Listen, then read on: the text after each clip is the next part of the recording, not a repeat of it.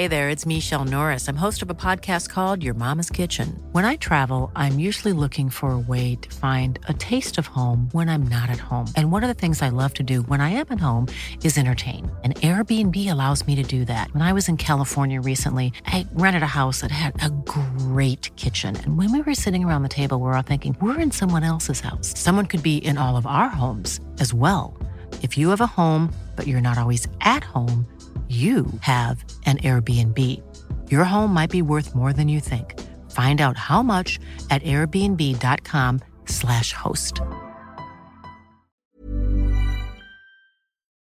I hate racing and I love racing at the same time. I hate it because w- what I do to my body is is quite bad, and it's very hard and it's very difficult. But at the same time, when I get in that rhythm, and I and I explained it, it's like a Zen state, you know? And when I get in that Zen state, everything ceases to exist for me but that pure moment there. And I can do things that seem unimaginable to me in my daily life.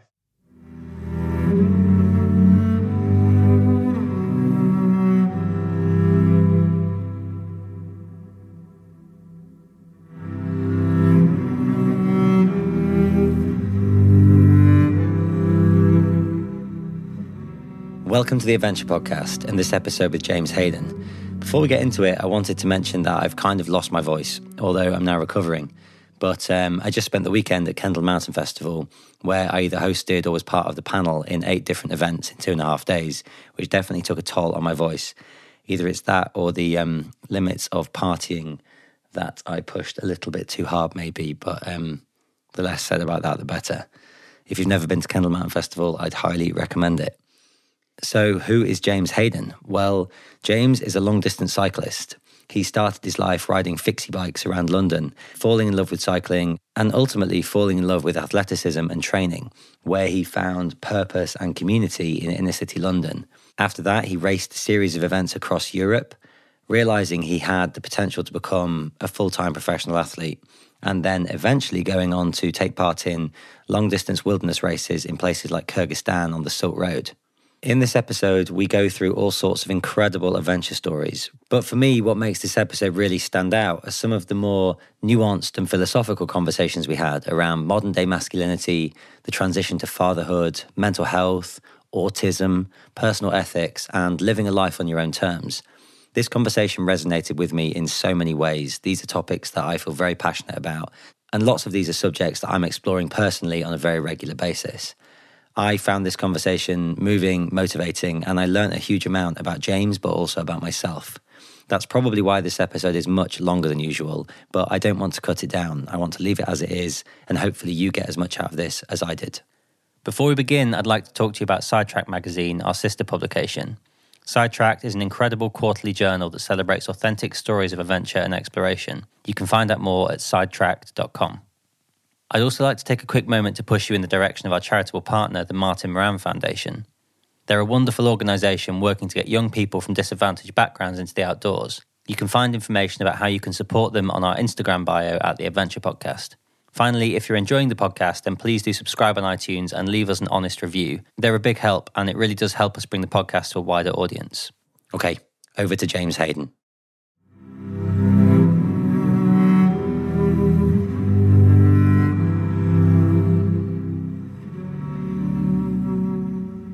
Cool, man. Well, thanks so much for doing this. Like I was just saying, um, I'm genuinely excited for this conversation. I think it's interesting because, as I think you know, like I come from like a climbing, mountaineering, expedition background, and I don't know much about the world of cycling. Like it's not a thing I know much about at all. So, you know, there's lots of crossover and lots of parallels with expeditions and long distance travel, but this is going to be an education for me in lots of ways. Um, but I think, as is often the case with these conversations, it's important to give me and the audience some context. So if you could just introduce yourself, tell us who you are and what you do, whatever that means to you. Yeah, my my name is James Hayden. I now, well, I'm from, from the U K. I lived in London for ten years or so, from when I was about nineteen to twenty-eight or twenty-nine. Um, and now I live in, in the Catalan Pyrenees, about a thousand metres in a small, small village. Um, Couldn't be further from London, really. I cut my teeth racing bikes, and then sort of started racing ultra endurance cycling as I liked going long distances, seeing a lot of things and like challenging myself. And I've spent the past more or less ten years now as a professional ultra endurance cyclist. And yeah, you can make a living doing that, perhaps in the some way that people are surprised you can make a living doing some types of climbing or something, I guess, you know. And it's been uh, really exciting, uh, really different uh, and really cool. So what's your background and kind of um, origin story, I guess? Like, why London? Why move there at nineteen? Yeah. Um, I was never really much of a, an athlete or into athletics when, when I was a kid. Um, you know, they tried to encourage me onto the rowing team at school, and, and I just wasn't interested in it, which is a shame looking back because I would have been good. Uh, I did some boxing and things like this to, to, to vent some frustrations and try and tire me out. But uh, really, I didn't do anything. And I moved to London when I was eighteen or so, nineteen, um, because I wanted to live in a bigger place and do bigger things. And I liked going partying and meeting people and doing stuff like this. And I was I was living that life. And um, I sort of then went to, to university after after this in, in Bristol, went there, and then came back to London because uh, my now wife, actually, we'd met in London that first time. And, uh, you know, this was sort of nineteen, and we, we were kind of in a relationship, and it was long distance, and I ended up coming back to London so that we could be together. And, well, you know, twelve, thirteen years later, we're, we're still together, which is pretty cool, you know. You know, I never thought I'd have a childhood sweetheart and get married, but I, I guess I did in some ways. Um, That's really cool. And and yeah, so we ended up living in London for, for a long time. I went to university there and did two years and then dropped out. Um, actually, my, my paternal father died at that time when I was about twenty-ish, give or take. I don't remember. I, I've never really understood why people mark the day that people died. Uh, it doesn't make sense to me. I, uh, I I can't actually remember when it was. I, I, mean, I don't know. I have no qualm with that. I don't, I don't find it weird. But it was around that time, and uh, I, I, I guess I was... Um, drinking a lot and not particularly good version of of myself, and I ended up falling out of or dropping out of university, or kicked out, really. And one, one thing led to another, and I just sort of I ended up having to get a job, and I got a job, and I had to commute across London, and I didn't have much money, so I, I started cycling to get across London. And I got involved in like the London uh, fixed gear sort of bicycle scene, which was super cool at that time, um, very very hip, you know, and happening, as they say. And enjoyed that. And I lived near a velodrome, Herne Hill Velodrome, and I kind of went down one evening just to check it out. Ended up, and I'd been riding a bit by this point, um, and I ended up doing a race and kind of won the race. And I was like, that was sort of one of the couple of moments where I was just like, oh, wow, this is cool, and this is for me, and this is way better than, you know, drinking and doing drugs and all of this other stuff. So let's let's do this and enjoy this. That is fascinating for like so many reasons. I mean, I think firstly, if we can, let's talk about the fixed gear scene a little bit. Like, that's something I've never discussed on this podcast and know nothing yeah. about, other than the obvious, like the cliches, almost like you hint at, like that's what hipsters do, which is obviously just not true. Yeah, well, it is what hipsters do, and, and it became very, very, very like that. And now it's it's kind of not, in a way. Um, I, I'm sort of, I don't ride a fixed gear bike anymore. I did. I really enjoyed it. Uh, and it was just a bunch of people, yeah, riding around on fixed gear bikes. And this was sort of like fourteen years ago or something that I kind of got into it. And it had been around way before me. So, you know, I was kind of a follower along as well. And, and yeah, they were just, we just rode like single gear bikes around London. There was, there was not much else to it. And it was just kind of cool. And, you know, you, you you go down steep hills sometimes, and you skid your bike down the hill, or you'd be skidding around, and you'd be riding with like either no brakes or one brake, and then, you know, dodging in between cars and just messing around. And it was like, uh, you know, if you live in a city, it was a pretty high adrenaline sport, to be honest. Uh, and I really enjoyed it, yeah. I mean, how much of it was it like you found this sense of, you know, no wrong answer to this, like community and purpose, and almost like an unofficial little club? Uh, I guess so. I think, you know, I very much started cycling for just the commuting to get across London, and, and I wanted to ride a single gear bike because they were cheap, and, you know, or fixed gear bike because the cheap, they were cheap, and the simplicity of it. And yeah, it's sort of, you know, there were some other people, but I'm a bit of a, a loner, really. So it wasn't like a community thing. Um, I think I went to a couple of like fixed gear meetups, and it was like, yeah, that's not really for me. I'm, I'm kind of cool by myself, but thanks.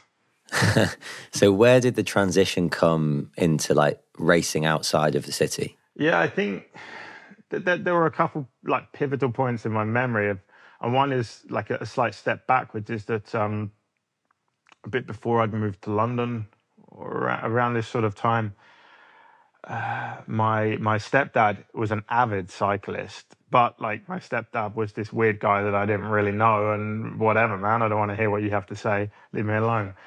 And you know, we didn't have like a tight relationship when we were younger. We do we do now, so you can listen to this and enjoy it, enjoy it, enjoy that. But uh, he he had this road bike, or he had a couple of road bikes, and um, he lent me one of his road bikes in the summer, and basically was like, "Can you sod off? You're being annoying. Go and go and do something with all of your energy. You might you might enjoy it." It was more or less how I remember it. It might have been a bit more rude, or it might have been a bit more polite. I can't, I can't remember. But it was encouragemental. And and I went out cycling, and uh, I just started pushing really hard on the pedals. Uh, and I was about eighteen or nineteen at this point, and started pushing really hard on the pedals around these roads that I'd never been on before, near where we lived. And um, we were living up near up near Cambridge, outside of Cambridge at this point.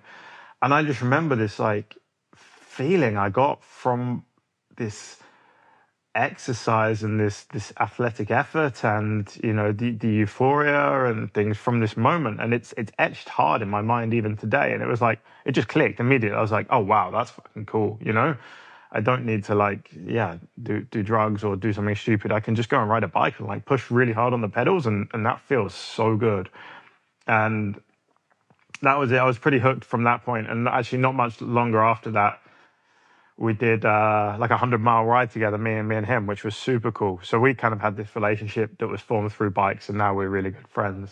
Um, so I guess that's how kind of some ways it started. And then coming back to being in London and riding fixed gear bikes around London, I wasn't really riding road bikes or anything at that point. But uh, as I said, I went down to Herne Hill Velodrome because we were living in Streatham, and and did a race, and really enjoyed it, and then like won, and then started going to the training sessions there and really enjoyed it. And then I started looking for a club to join, and joined a club. And then the club happened to have like an under twenty-three team, and I was sort of twenty-one or twenty-two at this point, so quite old, and way too old to be like getting into a sport and trying to be good unless you're exceptional, and I'm not quite exceptional. And uh, I just still got stuck in from them, and started started training really hard and racing, and that was my that was kind of my life. Yeah. It's yeah, fascinating. And, you know, obviously I'm building into talking about the big the big races, as it were, and one in particular. How did you transition towards that sort of stuff, thinking long distance? You always want a harder win. drug, don't you? You know, you try that, you try the baby drug, and the baby drug's kind of good, and you do a little bit, and then you're like, oh, yeah, what can I try next? And you do a slightly better drug, and then you do, and then you then you got to have the big drug, and you're like, oh, I'm ready to try that now, and you do it, and nothing's the same. Nothing's the same, and you can't ever go back. And uh, that that was it for me. There was this race called the Transcontinental Race, and it, it went across Europe. You know, you, you went from Belgium or, or London in the first year to, to Istanbul or, or near Istanbul in Turkey. And I just thought, wow, that's just not possible. How can you do that? How can you ride that far in eight days? Like eight days, that's just insane. And I'd been racing bikes at this point a lot, and um, I was okay, but not great. And uh, I had a big old crash one year, and smashed up the right side of my face and a few other things. And I sort of said to myself at the beginning of the year, if I didn't step up to the next level in that year, I'd go and do something else, because whatever, you can't, you know, I'm not insane. I'm not going to keep banging the same drum and hoping something's going to change. So at the end of that year, I went and got a job working in a gym, doing gym sales, to to because I thought, oh, what's the, what's the way that I can earn loads of money in a short period of time so I can then quit in like April and then train full-time to be able to race this transcontinental race. So from, I don't know, November or something, I worked, yeah, full-time pretty hard in this gym. I was cycling to and from the gym, like a couple hours each way or something, to or an hour and a half each way across London to keep fit. And um, because who needs to go to a gym, right? Just just get outside. I, don't, I don't lift weights. But uh, yeah, saved up loads of money, and, and then trained full-time for for four months or something, and went and did this transcontinental race, because I, I just I was in was is, is, is encapsulated, enchanted by by this odyssey, and I had to I had to try it. I think it, it's this really interesting concept as well of, you know, for some people, like the like the round the world cyclists or the kind of, what's the phrase? These people who basically just set out on their bike to go on a journey and they don't know how long it's going to take. That's the thing. I've spoken to a lot of those people and they're fascinating. But it's different for you. You weren't saying, I'm going to cycle across Europe because that sounds fun. Yours was, I'm going to cycle across Europe, which sounds insane, in eight days, and I'm going to compete. How important was the competition element to you? Uh, in those days, it was it was more or less everything. Like, um, I had a fragile ego and I loved to win or try and win. And I, I just wanted to be able to do that, really, yeah. So, I mean, the obvious question is, when did you enter and what happened? Um, um, the years are kind of a blur because it was long. It was like two thousand sixteen. Was, I think I've got it. I've got it written down in front of me, so I can tell you it's twenty fifteen. On, me, twenty fifteen was, was the first one. twenty fifteen. Yeah, that's close. twenty fifteen was the first one. So, I think this was the third edition of the Transcontinental Race, which is now, this year is its tenth edition. It's, a, it's, a, it's you know, the, the premier on-the-road event now, really. And, um, yeah, twenty fifteen, wow. Yeah, I said ten years. And, I, I yeah, I just spent, like, and in, and in several months just preparing for this. All I was thinking about was this. Everything, every moment, you know, the day, it occupied my mind. And...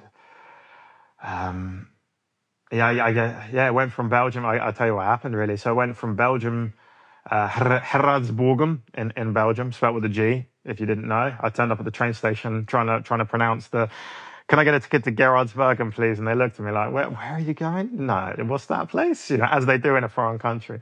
But uh, Gerardsbergen in, in Belgium, and it went to Istanbul in, in Turkey, which was incredible. four thousand kilometers and sort of thirty-five, forty thousand meters of elevation. So it's, yeah, it's pretty unimaginable, really. I was a lot younger then, I, nearly ten years, so twenty-four or something at this point, I guess, twenty-three. And I was a lot more arrogant.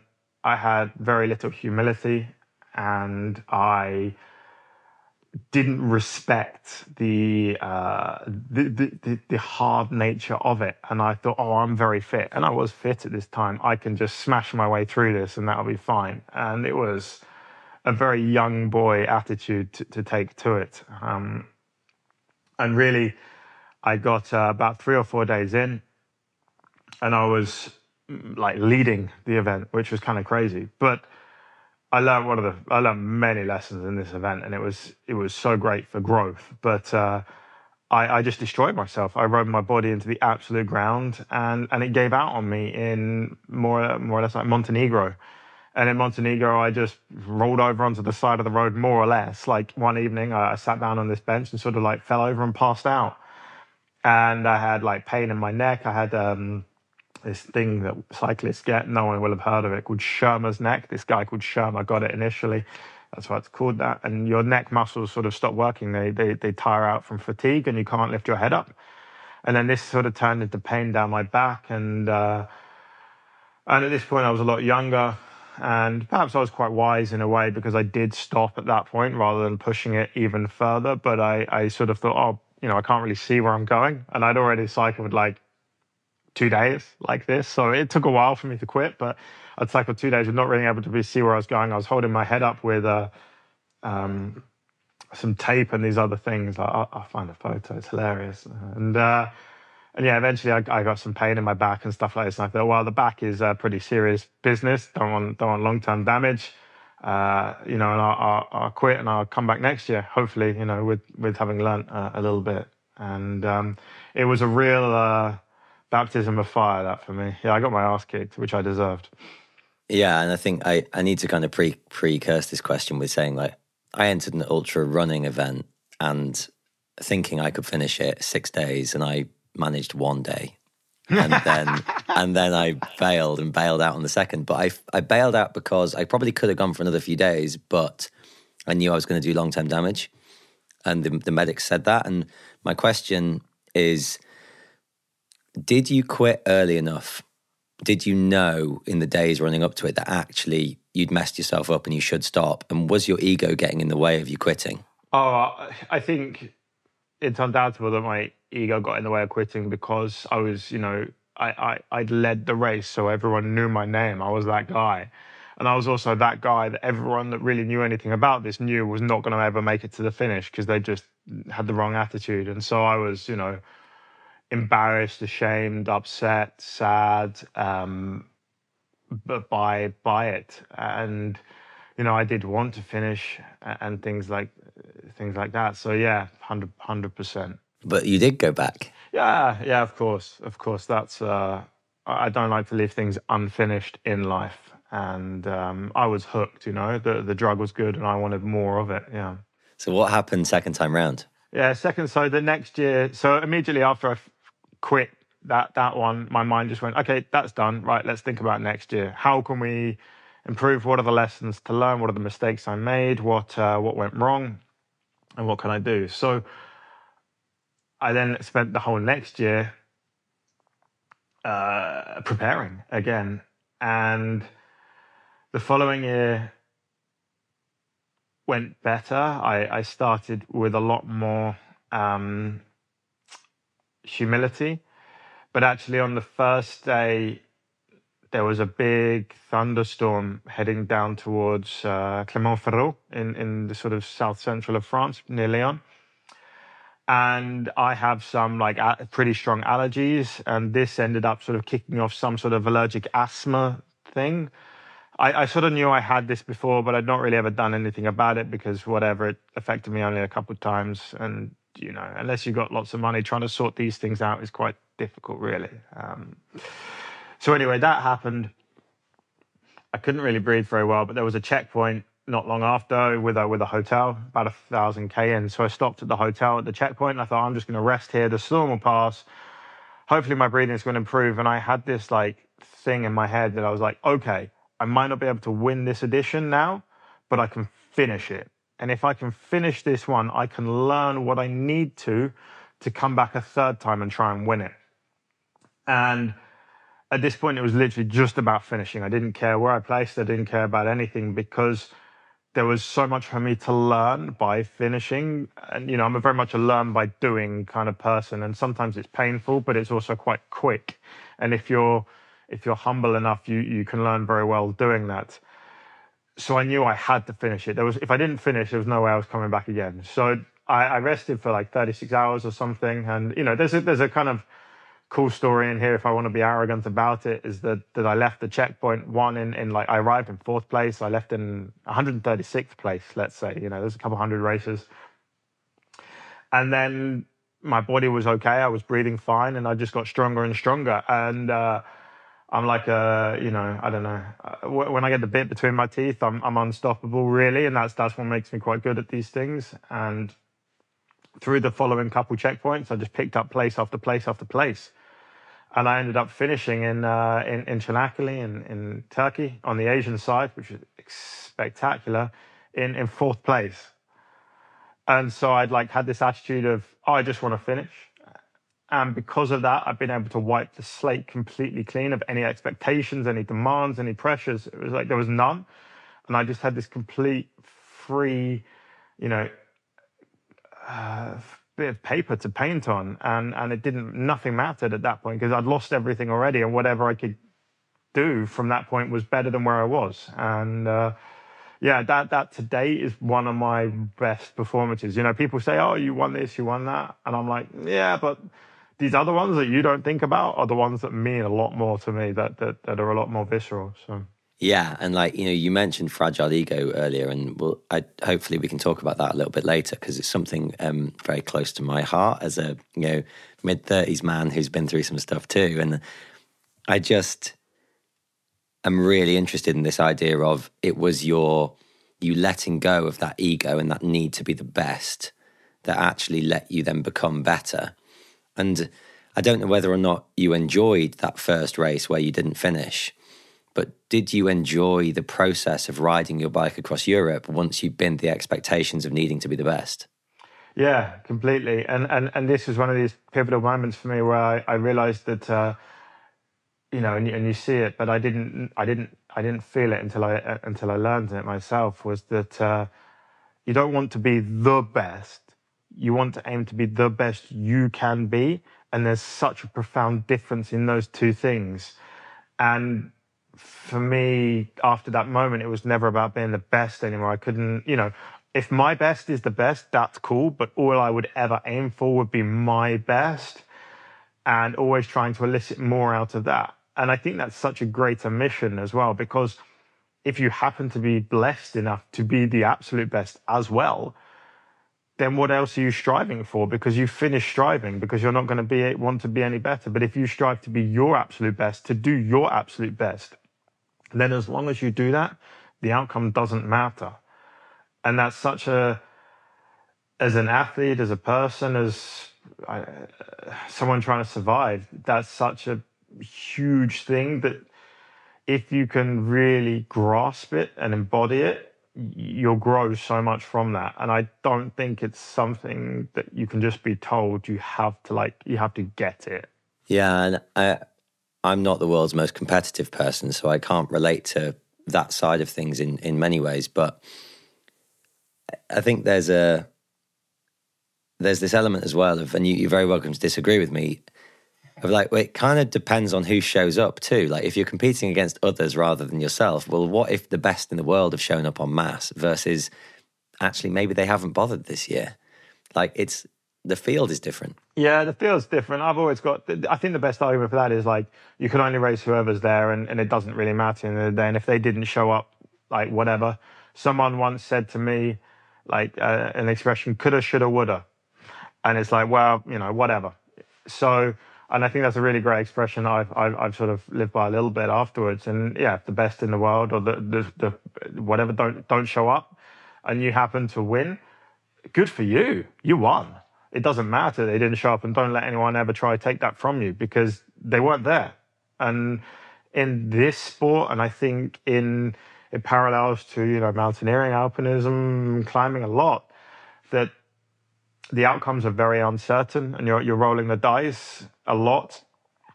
And it's, it's the same here in that the possibilities for things going wrong are, are so many.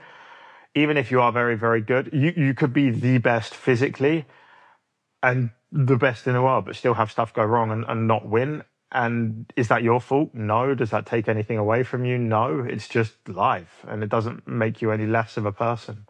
Yeah, totally. So what happened the year after? Yeah, the year after. The year after's like... So actually, yeah, to, to preface it a little bit, that the, the race at this point was run, owned, whatever, by a guy called Mike Hall. And it would be wrong not, not to mention him, but briefly, because he's he's not a deity like some people like to claim or think. But he was killed in a race in, in, in Australia. He was hit by a car, by a driver, and uh, killed. And this happened in earlier in the year. And so whether the race could go ahead or not was, was sort of uncertain, but everyone wanted it to go ahead because, well, it was the best way to, you know, respect him, I think. I mean, some would argue that racing on the road is stupid, and if someone's died, then maybe you shouldn't do it anymore. But, you know, there you go. Big debate. But so be it. At this point in my life, I loved that. I loved racing on the road. I loved doing this race. And for me, the best way to, to honor his tragic death was, was to race it and race it with my full heart. And uh, at this point, I had some sponsorship and things like this. So I was at university at this point. I was like, I was doing something like I was studying or something. Actually, no, I lie. I, I went back to do a foundation degree so that I could get the grades I needed to go to university. It was something like this anyway. Uh, but I had a lot of time basically because I never really worked very hard at school. So I, I more or less, you know, lived like a professional athlete with a bit of sponsorship and, and uh, low cost living. And I, I, I trained like I'd never trained before. I prepared like I'd never prepared before. I went to live in, um, was it Stelvio? Uh, not Stelvio, not, not, not Stelvio. That was the year after I went to Livigno. I went to Sestria in Italy, which is like two thousand meters altitude, to, to live and train for a month before the race to prepare because, you know, altitude helps you boost your blood levels and all of this sort of stuff. And I wanted to get all the help I could naturally. Um, which is another interesting conversation. But naturally, everything I've ever done is by myself because what's the point in doing it if you're cheating? Isn't you're only cheating yourself? Um, but yeah, I came back and I just had the performance of my life, really. Everything clicked. I, I was humble. Uh, I was honest. I was I was fit. I was strong. and I was prepared, and I, I rode, yeah, from from from Belgium to, to the finish in Greece this year, and uh, I had a plan. I was never leading the race for the first three quarters of it. Someone else was leading, and I was in third, fourth, hovering around. And then we got to, um, we're in, we're in Czechia, in, in, in Eastern Europe, and it was like the third checkpoint. And uh, I just, it just, I was just like, right, this is the moment. I'm gonna, I'm gonna hit it like one hundred percent now. And I've been riding a knot at one hundred percent to this point because I, I knew that I needed to save something for the last, you know, eight hundred, nine hundred kilometers, you know, to really like hammer it. And I just, that was it. And I just, I just pushed on the pedals like I do, and um, I was, I was unstoppable, really. And you know, I, I, I, I say this in a in a humble way rather than arrogant way. Like, I put the work in, and the work paid me back. And I was lucky enough that I didn't have any problems. Nothing went wrong. Uh, I didn't really have any injuries or anything. And it was it was just, you know, after two times of trying and things going wrong, it was it was just meant to be, really. I mean, I get the sense like you could write a book about this particular subject, but you've gone from, you know, sentences like, I had a fragile ego, I was like insecure in the run up to the to the do not did not finish, to them winning it two years later. Like, that's yeah. a rapid transformation. And, you know, I, I don't want to blow too much smoke, but like, I really respect the way you speak about it now with this, like, there is this humility, but I think sometimes humility can come across as a little bit false because actually there's this sense of, well, you know, you're the shit underneath. But actually what you're saying here is, I am humble, but I know that I'm good at this because I've I've earned it and I've learned it. And I just wondered if you could give us some insight into that. Like, how did that happen to you? Yeah, that's a good question. I think you have to hit rock bottom or close to it, you know? You have to get punched in the face enough times that that, that you're on the floor, and then you can you can get back up. And when you get back up, you you, you see things in a different way, and you're ready to open your ears and, and listen. And and I opened my ears and I listened. And I, around this, you know, yeah... You know, my, my, my life is, the majority of my life is quite privileged, and, and I and I know that and I respect that. But I've also been through some difficult times in my life. Um, I mean, a lot of people have been through a lot more difficult times. You know, perspective is a great tool. But I, I got knocked down enough that, that I was like, okay, you know, this hurts. I'm going to have to, you know, reassess who I am and, and do something about this. And... Yeah, a few, yeah. I don't think there's one thing. Like, I just, I didn't wake up one day and go, oh, I'm humble now. Like, yes, I'm ready to listen. I, I woke up and, and slowly started listening more, reading more, learning more. I, I, I wasn't, you know, when I was younger, I didn't know who I was as a person. I, I tried to fit in with these groups around me and, and be friends and be popular and have friends. And ultimately, I didn't really have many friends, and, you know, I know a lot of people and I have a lot of people I'm, f- you know, friendly with, but I struggled to make friends and struggled to hold relationships and things like this. And uh, I became, eventually I, I started to understand who I was, and I became comfortable and with who I was as, as a person, and really like digging inside myself into that and opening myself up. And then and when I'm, open myself up and I knew who I was, I was ready to like see the world and, and listen to it rather than just shut it off. Perhaps. I mean, it sounds airy-fairy, and, you know, I, I just listen to people talking like this and I say, what's this guy on about? But yeah, it's, it's something like that. It's not, it's not something you can force. It's something that you have to uh, sort of go on a journey of. Totally. Yeah, and, and I think there's no wrong answer to this either. It's deeply personal to you. But when you crossed the line and you knew you'd won, what did that mean to you? Was it crossing the line and winning that made you happy, or was it the journey you've been on, or what was it? Yeah, I, you know, it, I, I try, when I look back, I want to see it in one way, but the reality is probably, you know, of the moment is, is different. I'd like to be, you know, super cool about it right now. But yeah, winning meant a lot to me. Obviously, I put in a lot of time and effort and, and sacrifice and all these other things, you know. And it, it was really cool just to win on on a selfish level. That was really sweet. But it was also really fulfilling that I'd been on this journey where I'd made mistakes, got things wrong, learned, learned, mastered, you know, and become, you know, something closer to a master, because we never stop learning. And that's something I have to remind myself. Um, and actually, when things go wrong, you learn a lot more than when things go right, because you're just lucky when things go right. So you can't, you don't get the good lessons to learn. But uh, yeah, I, I'd been on this journey, and I'd, I'd marked a milestone in that journey of like, okay, cool. Like, I've I've learned enough now to win. That that's really sweet. And in a selfish way, like, it was really, you know, Mike Hall had died that year, and it was cool for me to to win it that year. You know, like, we weren't friends. I didn't know him. I'm not going to be one of the people who pretends to know some person that's died, like a lot of people do. Um, But, you know, for the past couple of years, I've been struggling to to learn his race. And when I first came along, he thought I was like this, you know, jumped up little arrogant idiot, which I was. And um, then I came back around and, you know, ate some humble pie, learned it, and and, and completed it. And, and that was a really cool little thing to, to have done for myself. Yeah. I mean, it is an amazing story, and the way you speak about it is incredible. But then I think, you know, we'll move on from Transcontinental in a minute, because there's so much I want to talk to you about. But, um, You then you went back next year and won it again. yeah, yeah. I mean, it, I wanted to prove it wasn't a fluke. I I wasn't quite finished with that race yet. Yeah, I wanted to prove it wasn't a fluke, and that I that I had what it took to win again. That that year I raced like full out, one hundred percent. I I destroyed myself.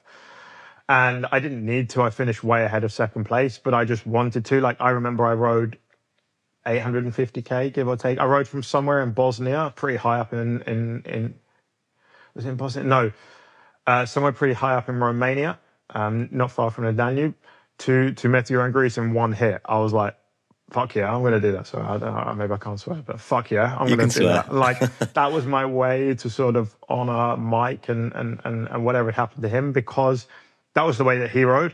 Like, it wasn't the smartest way to ride.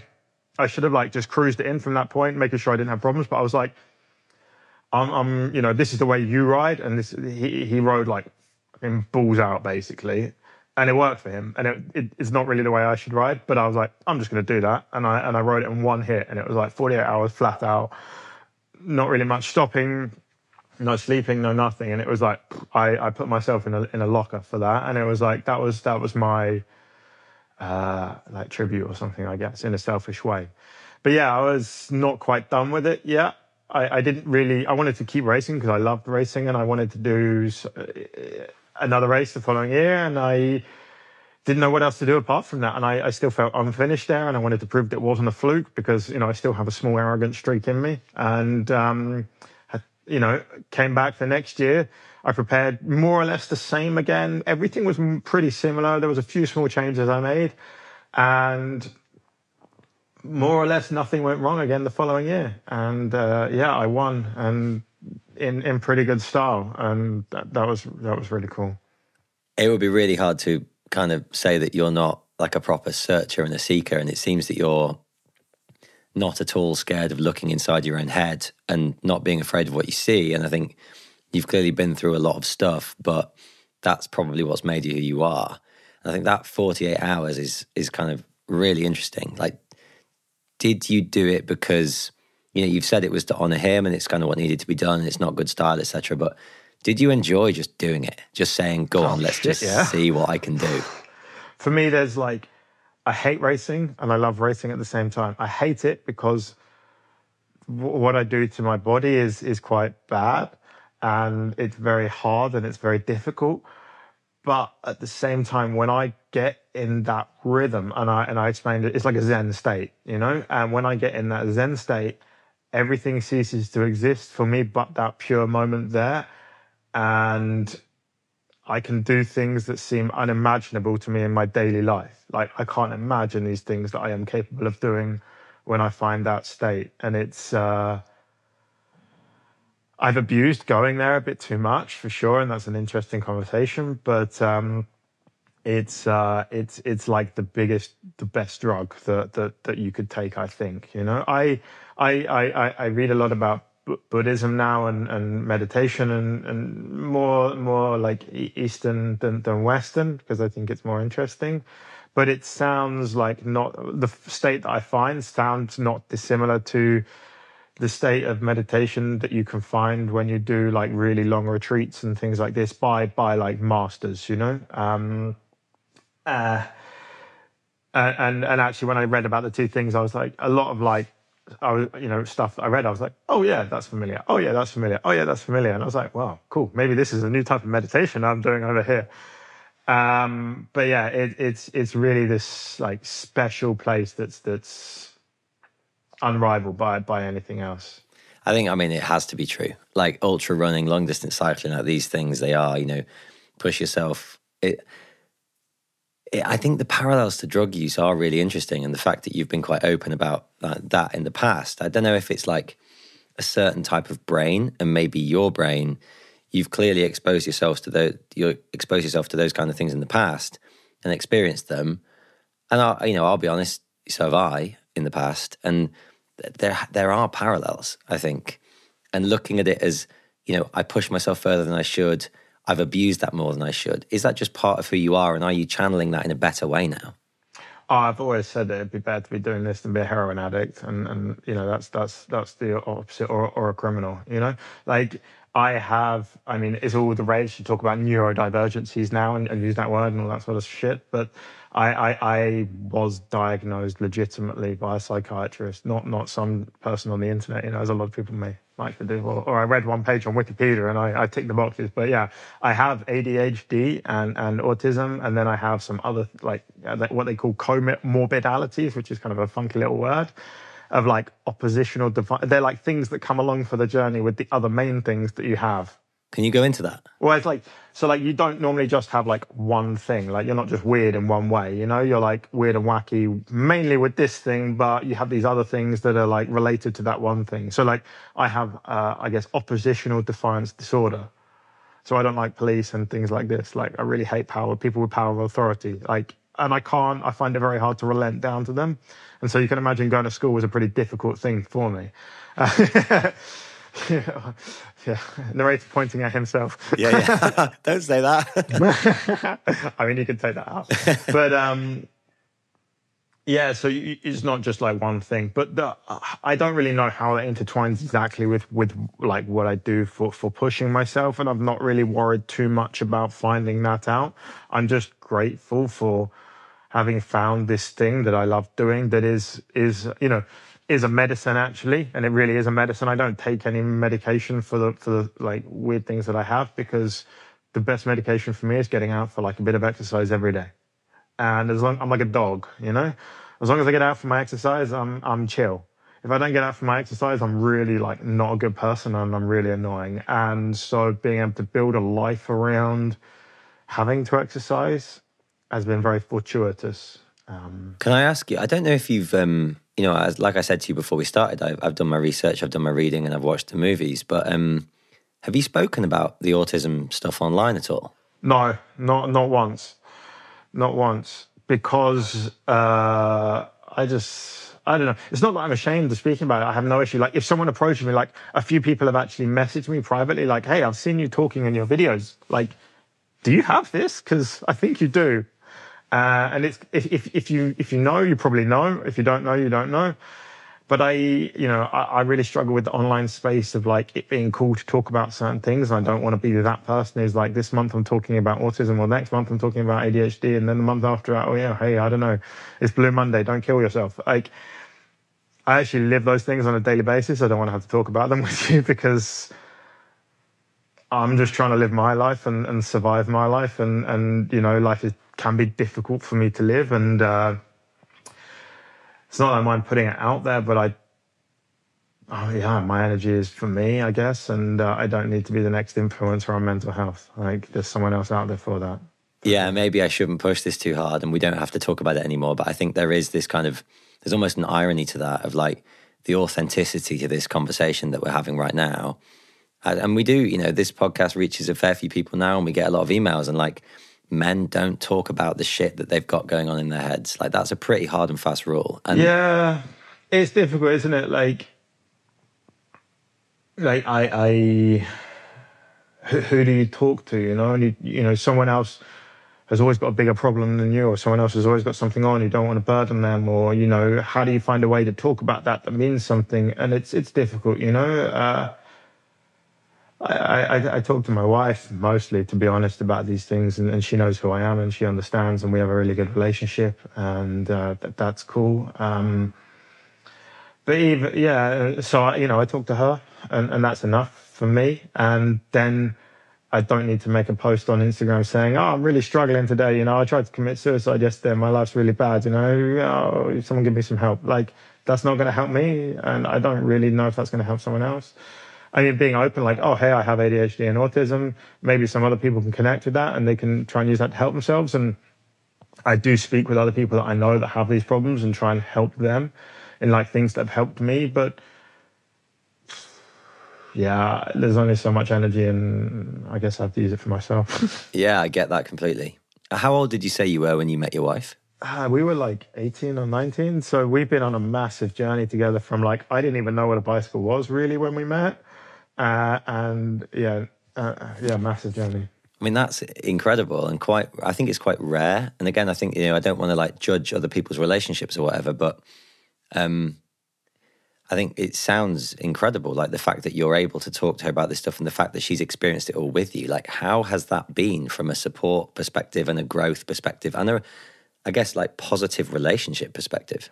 Yeah, I mean, it, like, marriage is real, isn't it? And everyone thinks, like, marriage is like it looks on Instagram these days, but marriage is hard work, and you have to put the work in constantly, consistently. It's not like you're just going to be, it's like, it's like being fit or whatever, however it translates to you. You don't just, like, go training once and then you're fit for the rest of life. You've got to go training every day. So, you know, in the early days of our, our relationship, we were two very different people, not like, not different to each other, although we are chalk and cheese as individuals, actually, but, uh, very different to who we are now. And, you know, it wasn't wasn't as easy back then, and we spent some time, like, separated and apart for some periods of of, of those fifteen years or something, because we just couldn't get along with each other, or, you know, this and that. And but in the end, we ended up back together, and, and, and are still together now. And I think it's testament to her, really, rather than me in some ways. Like, she's super cool and understanding and kind. Like, you know, she's a very kind and loving and, and empathetic and nice person, and I'm very, I'm not so, I, I'm kind, but I'm not kind like she is, and I'm, I'm very strong and cold and logical, and I just get on and do stuff. So we're, we're chalk and cheese, and it's, I think it's a lot of testament to her. But, you know, even then, life isn't like, it's not like we're married and now we live together and, you know, life's easy. Like, we, we I, I, I'd say, I don't know. We went, we went for couples counselling after our son was born, about a year into our son being born, or a bit later, because, like, we just hated each other and there was no real space left for each other. And, you know, it was like, okay, well, we don't want to separate because we love each other and, you know, we, we miss each other, but we've got to do something to help ourselves. So we did that. And, you know, I think, like, in this day and age, perhaps, you know, people want things to be easy, but it's not. And so you have to put the work in no matter what it is, and, and be willing to, to do that. And then just have empathy and kindness and all these all these other things. Yeah. And openness and vulnerability as well. Yeah, I mean, preach, you know, like, lots of clapping from me. But I think, you know, we've skipped a lot of your kind of bike racing stuff, and this is the Adventure Podcast, but um, I get to do whatever I want. So bike racing's not that adventurous. Exactly, yeah, yeah. You just well, ride we'll... from petrol station to petrol station across Europe. I mean, yeah, yeah. Well, we'll come back to that stuff, because I, I kind of want to stick with the family thing for a second, because, you know, we talked about it really briefly before we press record, but, you know, I'll, I'll get some vulnerability out. I think you and I have both got kids. They're young.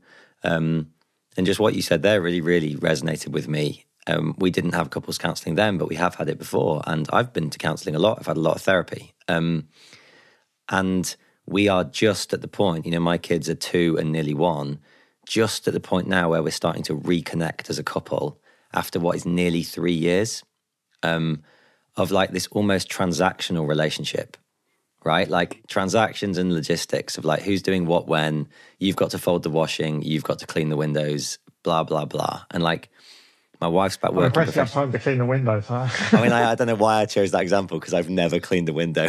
No, you've got kids, you can't have time to clean the windows. No, but um, yeah, I'm just interested in, like, your views on that. Like, what, you know, you're a professional athlete. You live in the Pyrenees now. We'll talk about that, um, I'm sure. But How have you found the transition to fatherhood?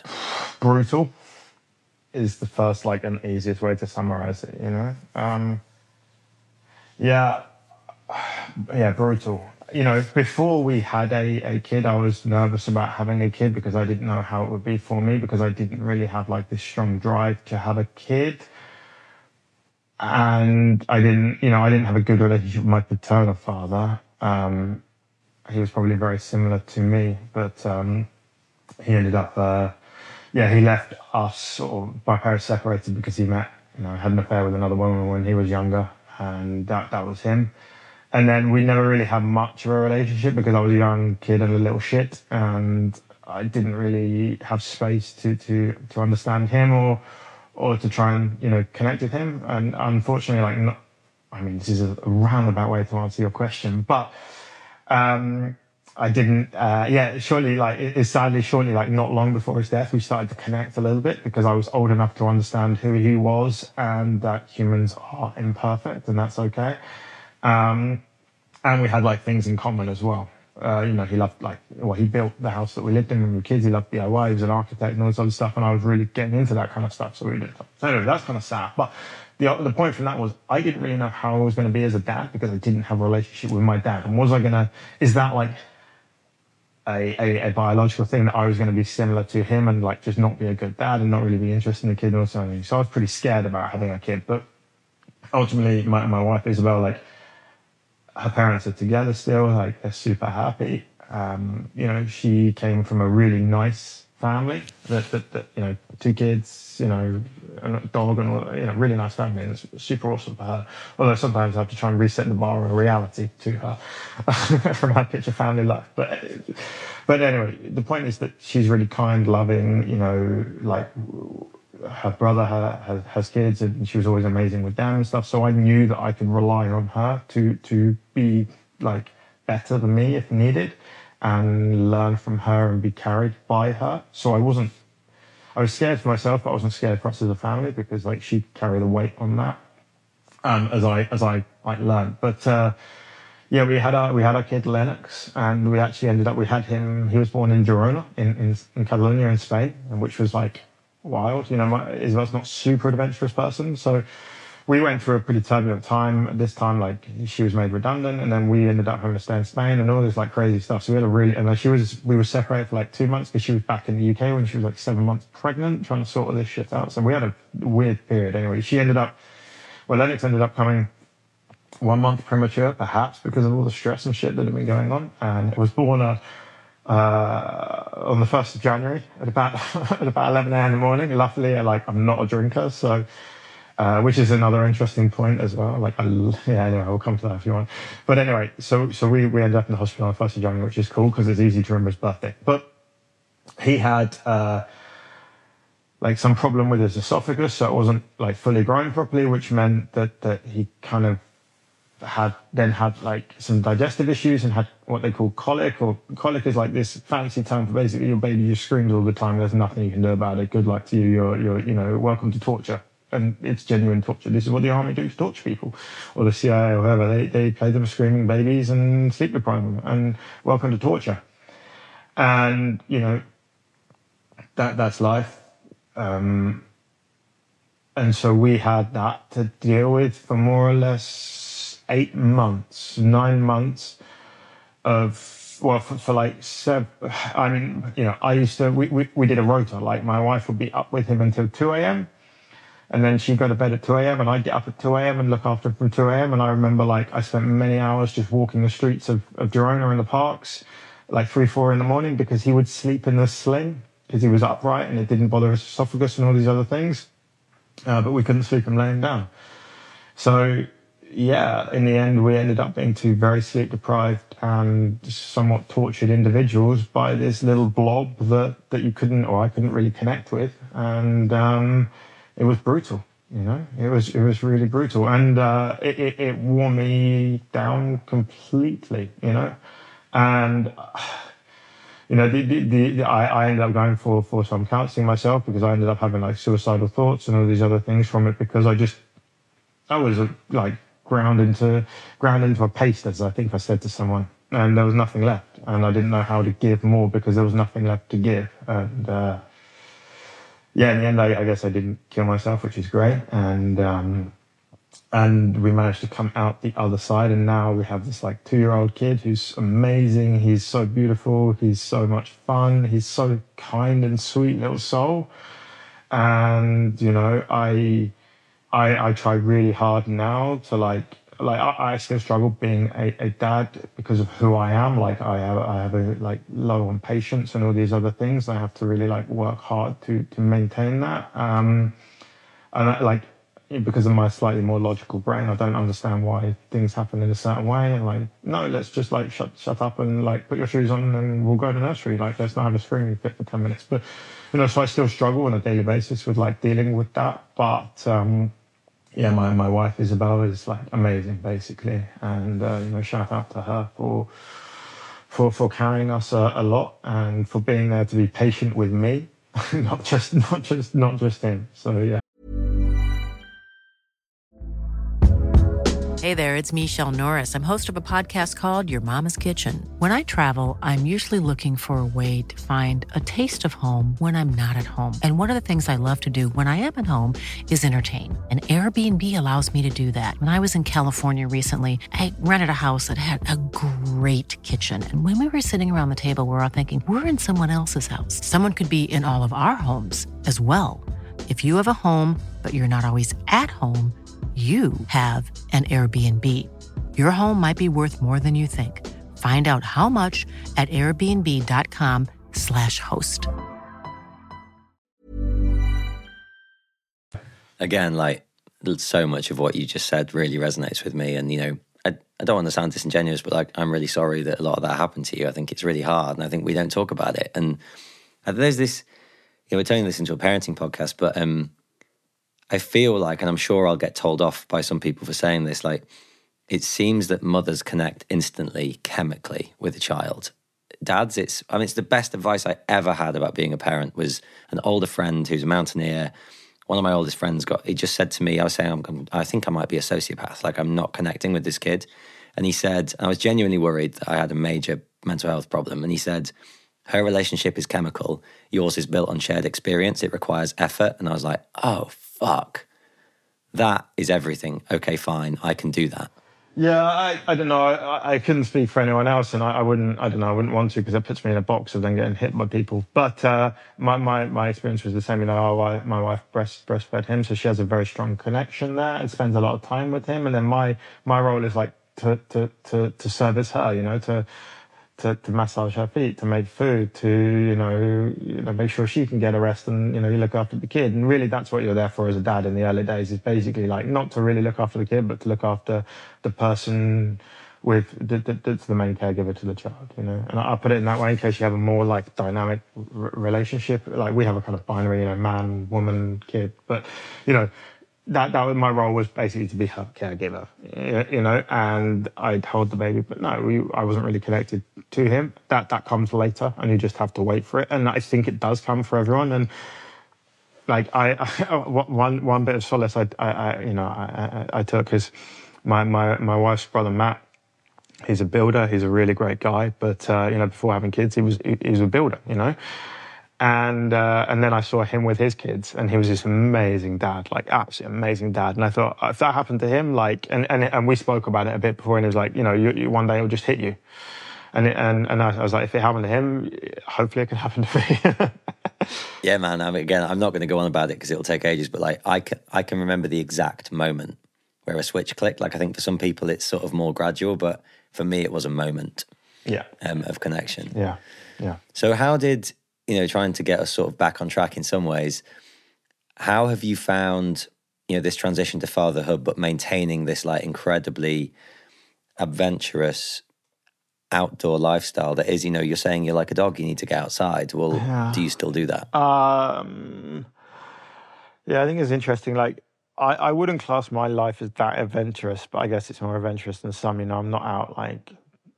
I, a lot of my time is like just training, or I was at that point, or just trying to train. So it's a bit more like boring, you know, um, and less adventurous. But some of the things I do do are adventurous at certain points. And to speak to that is like, I had to be a bit less adventurous every day. Some days would be like more, you know, like I had a job and then I just need to go training, and maybe the training was super boring, but it would be enough to enable me to hopefully go and do like the adventure and racing when I when I needed to. But the honest answer is like I, I didn't uh, cope.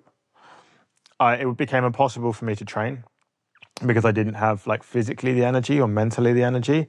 Even if I had the time available, like I was just dead to the world mentally and physically, and I. I I couldn't go out and like train hard for four hours because there was nothing left in me to do that. And you know, I did ride my bike and I did do this stuff and I I did put in some training, but it wasn't like I could train before, you know. So in hindsight, I, I should have just walked away from it for a year at least and been like, I'm not going to race this year. I'm not going to put any pressure on myself to do anything. But you know, this was my job and this is how I earn money. And I didn't have like the re- I really I, I, I could have I could have done it if I wanted to and arranged the finances and made it possible, but uh, it would have been difficult, and the, the easier option at the time, because I didn't understand how difficult things were going to be, was to just keep keep doing it and earning the money. Um, yeah. So where did I think to give context to all of this, because I know it, and some people who haven't, you know, who aren't into bike racing or don't know who you are might not. I'm sure no one knows who I am, which is all, all for the better, really. Well, um, where did that transition from like tarmac to more wild races come in? You know, because yeah, like... so I won I won Transcontinental for a second time in two thousand nineteen, and I was like, cool, I'm done with that. And actually, the thing that I enjoy in life is like learning and mastering. It doesn't really matter what it is so much. I get my teeth stuck into certain things, but that it's like going on that journey for me is is, is the is the best thing. And I wasn't going to keep doing the same thing because I'd, I'd more or less mastered it, and I wanted to try something new and and work my way up from the bottom again, because that's where the satisfaction and fulfillment is.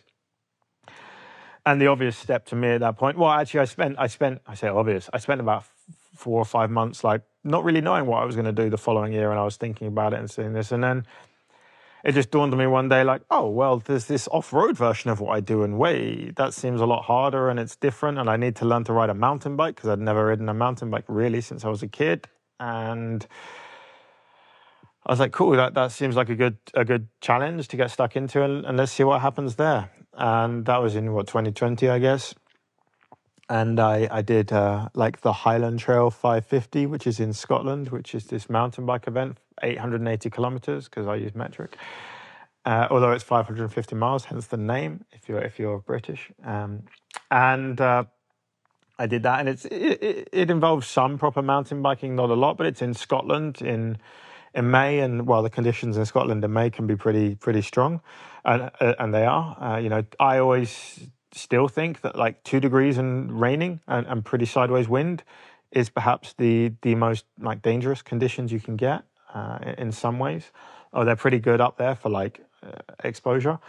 But I, I did that, and um,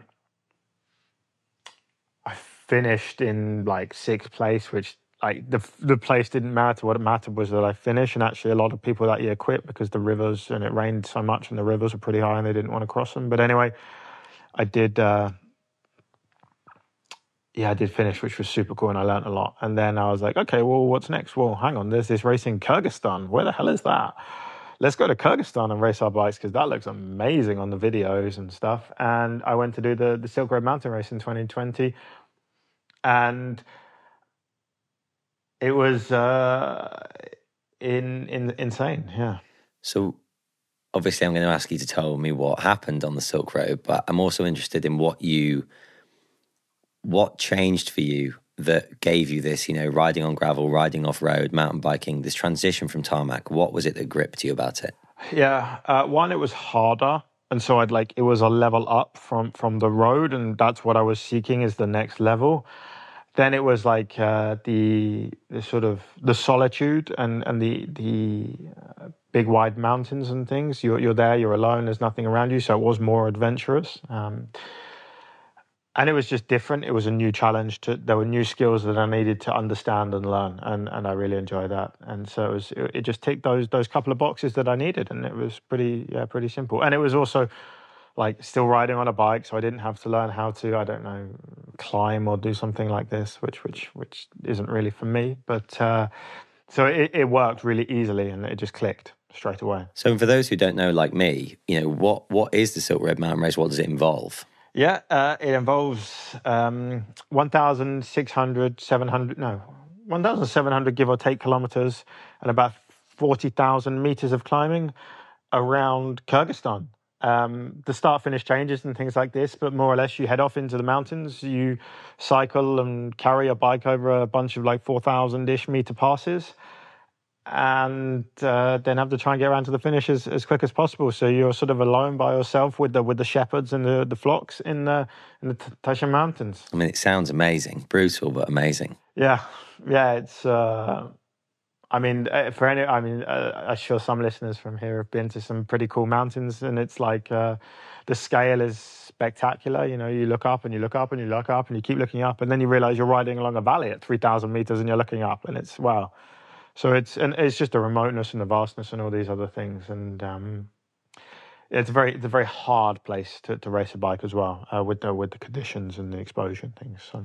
Yeah, and I asked this with kindness, but like I seen, you know, you you finished fourth one year and then you finished second, I think it was last year. Yeah. Um, given everything we've spoken about in the last hour, is second okay? Like you've changed a lot as a person. Oh, second was bloody exceptional. Like, yeah, it's it's interesting. So in twenty, well, there, there's a year missing from from your from your from your Ooh. picture there. So Ooh. in twenty twenty.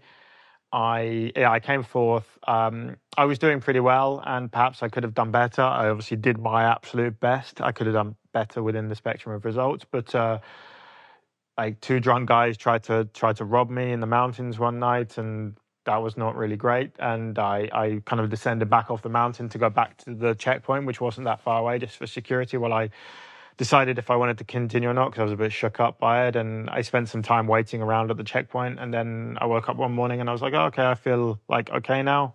I'm gonna I'm gonna start again and uh, make it to the finish.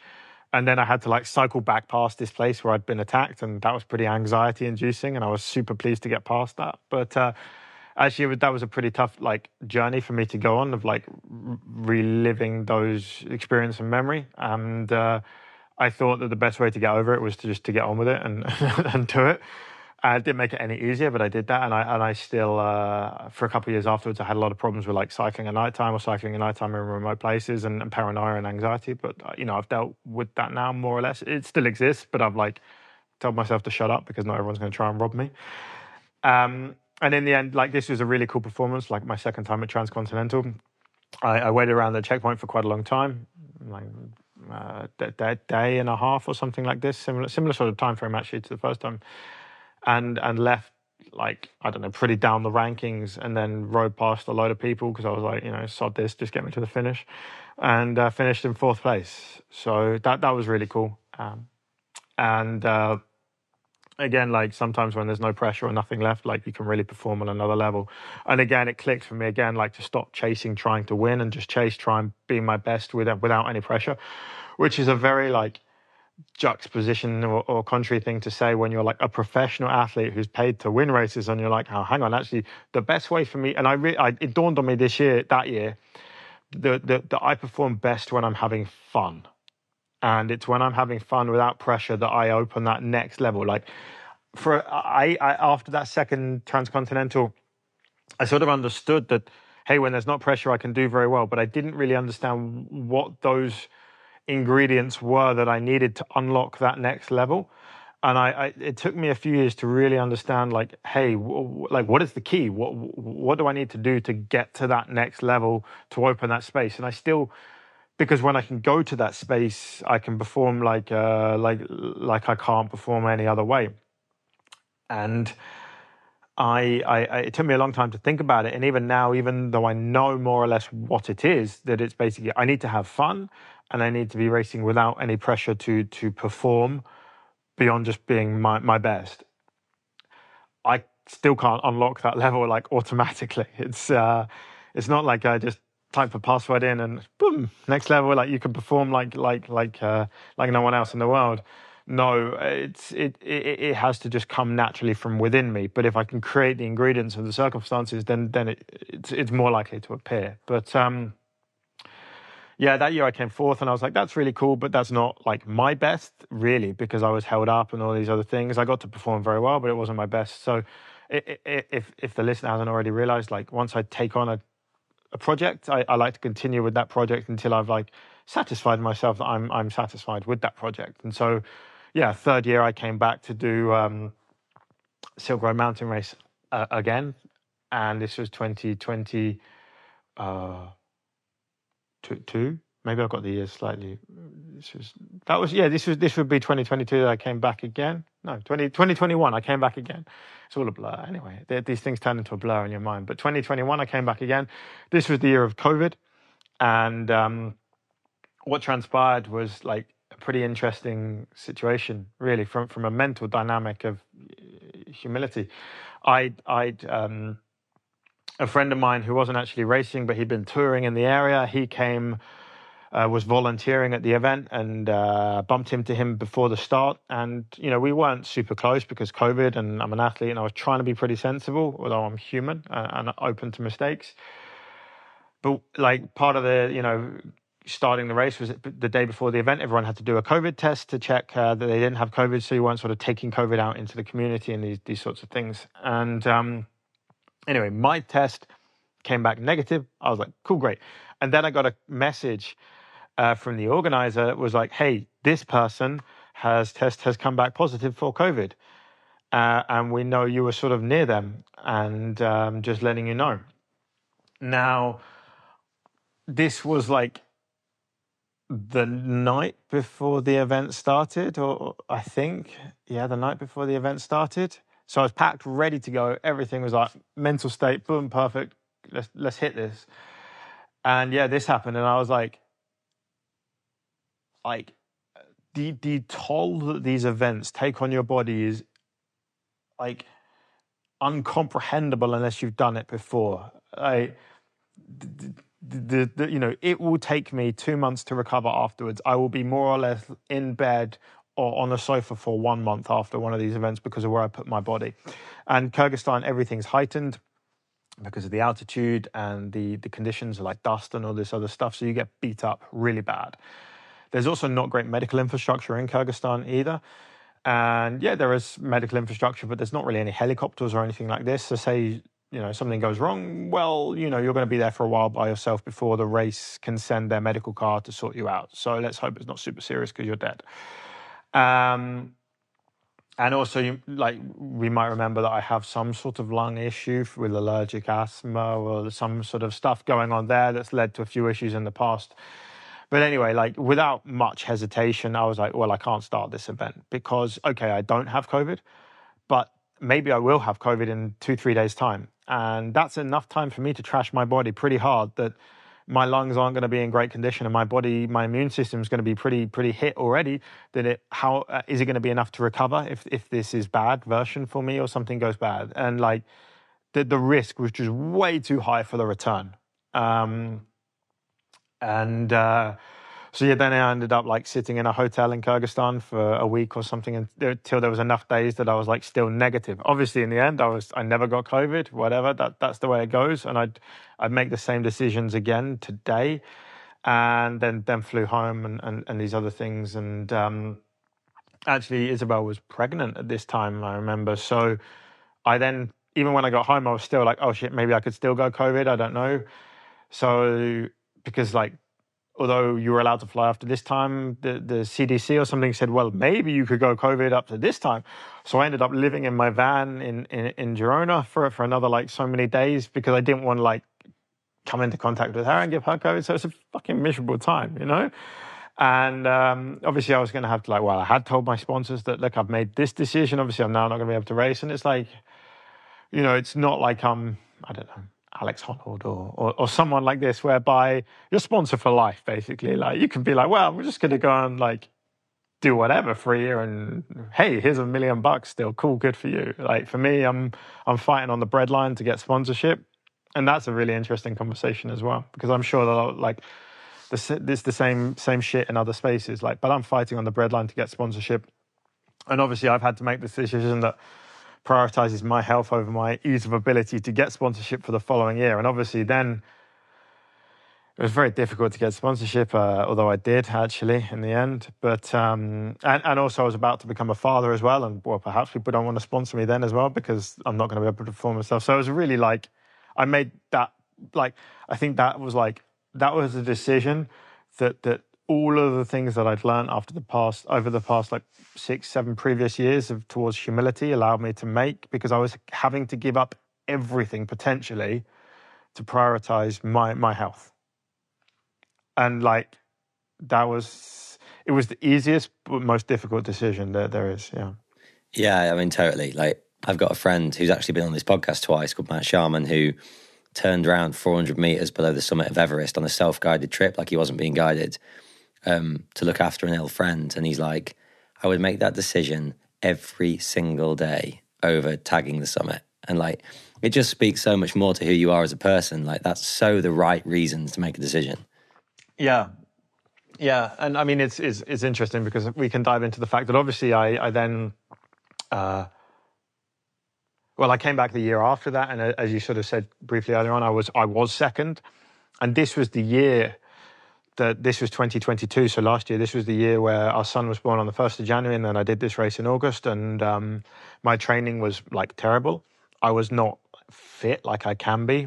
Um, I, I, I, but I went to this event like, I'm just going to do my best. Hey, I've got sponsorship. Um, I, I'm I'm I'm still an athlete apparently, although I'm not able to to train or perform like one. And I guess I kept that kind of quiet in some ways because I didn't want my sponsors like, oh, this guy's doing like twelve hours a week of training. Why is he not doing twenty? You know, whatever. But I, I think that some, a lot of my sponsors are also human beings. And I know that they're, they're mostly like smaller companies, and they're also owned by like people who have kids, and they probably understand this shit as well. So like, shout out to them for being good human beings, because some of them are really good human beings. Um, but anyway, I came back and um, my arch nemesis, arch rival, like, you know, Sofan Sealy, like, lived in the guy's shadow for the past several years, basically, because he's he's just a little bit better than me. And uh, if he's first, I'm second, really. And this was the way it transpired this year. So in those two years where I'd like, um, ha- it, it, well, that year that I had potentially COVID and all of that, he went on to win that year. So I was like, damn, I'm sitting in a hotel room with my arch rival. Like, it's a sporting rivalry. We don't really hate each other, you know, but you have an immense respect for someone, but we're still rivals. We're not, we're not friends, but we're not, we don't, you know, whatever. But yeah, he went on to win, and I was like sitting in a hotel room, you know, and this, and then my van, this miserable little existence, watching this guy win. That was like, that was pretty hard. I turned off social media and all this other stuff for a little bit, and I was like, I'm just going to take a break from this, because I'm as humble as I am, I still have a little bit of an ego, and that hurts, you know. Um, but anyway, I came back the following year. He was there, obviously, wanted to, you know, race it again, having won once. And I think he he he, he likes to race me. I like to race him because we're two of the the the, the best. Um, there are some other people that are very, very good, but, you know, when we, we race, it's always, like, pretty good. And we race in slightly different styles. He races full out from the from the start, and I race a bit more reserved from the start, and then I have to pick back up and catch up. But that's just the way I n- know that I can get my body to perform. If I if I race in his style, like straight out from from the gun, I risk like burning out. So, um, but as yeah, so in the last forty-eight hours, I realized that he wasn't that far ahead, and I picked up a load of places, and I was now in like second place. And uh, yeah, that switch flicked, and I, I just chased him. And I chased him and I chased him. And um, in the end, uh, you know, I, I ended up about, I ended up close enough, like about thirty kilometers from the finish, I ended up close enough that I could see his tail light up ahead of me, climbing, climbing the mountain in the dark. And I gave everything. Like, I gave everything. I turned myself inside out and then inside out again. Um, because there was basically one final climb, and then after that climb it was downhill and then flat into the finish, and I knew if I didn't catch him on that climb, I damn well struggled to catch him afterwards. But if I caught him on the climb, I could break him mentally enough that like I could ha- find another level again to like at least ride with him to the finish.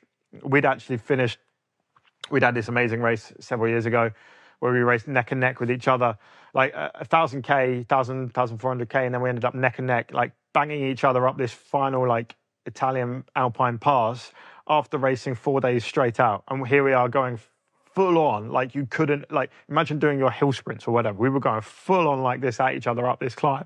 Like this doesn't happen in the kind of racing that we do, because normally people win by like an hour or two hours and stuff. But you know, there, there's not a lot between us when we're both on our level. So here we were in the middle of Kyrgyzstan doing the same thing again. And man, I wanted to catch him. Like I talk about my best, but like I, I've lived in this guy's shadow and I would have loved to put one over on him. But anyway, what, what transpired was like not far from the top of the climb. I still hadn't quite caught him, but was getting nearer and nearer. And basically I just, I died. Like I, I, I more or less fell off my bike and, and just came to a complete dead stop. And there was, there was nothing left. Like I've, you see this sometimes, like if you watch the Tour de France or these other races, and I'm sure it happens in running events too, that someone, but more the Tour de France, because you have ride, like you ride in a team and you'll have some riders who are the domestique and they are not racing to win themselves, but they are riding for their leader. So they'll be just destroying themselves up the climb to put their leader in position. Um, so this is more or less what happened to me. I just, I just, there was just nothing left. The lights went out completely and I more or less passed out and fell over at the side of the road. And, uh, Yeah, I, I, I laid there for a bit and like I was done, really. I knew I could ride to the finish, but I was never going to catch him. So I was I was done. And um, I laid there for a while to like try and regroup. And I think I then had to sort of walk to the top of the climb because I just didn't have the energy to pedal. And uh, then roll, roll into the finish and ended up finishing like, let's say about an hour behind him. And so you, you asked me like, was that good? And I'm like, damn, that was one of the best performances of my life. Like, yeah, I walked away with my head held so high after the year I'd had to like go against him and perform at that level. Like if I if he hadn't been there and I'd won, maybe it'd have almost meant less because I might not have had to perform at that level or I wouldn't have known how good my level was. But like even on a bad day for me, I was able to be up there and perform and I gave more than one hundred percent of myself, which actually like I, I've had to pay a price for that performance, like following on from it because I it I... Uh, how would you say I paid? I, I I I took on a debt I couldn't repay or something like this. You know, it was it was too much. I asked too much of my body. It gave it, and I've had to now really struggle to pay that back. But yeah, that was that was a defining and incredible performance. And I don't care. I was second. It doesn't mean anything to me. Like yeah, that's so cool though.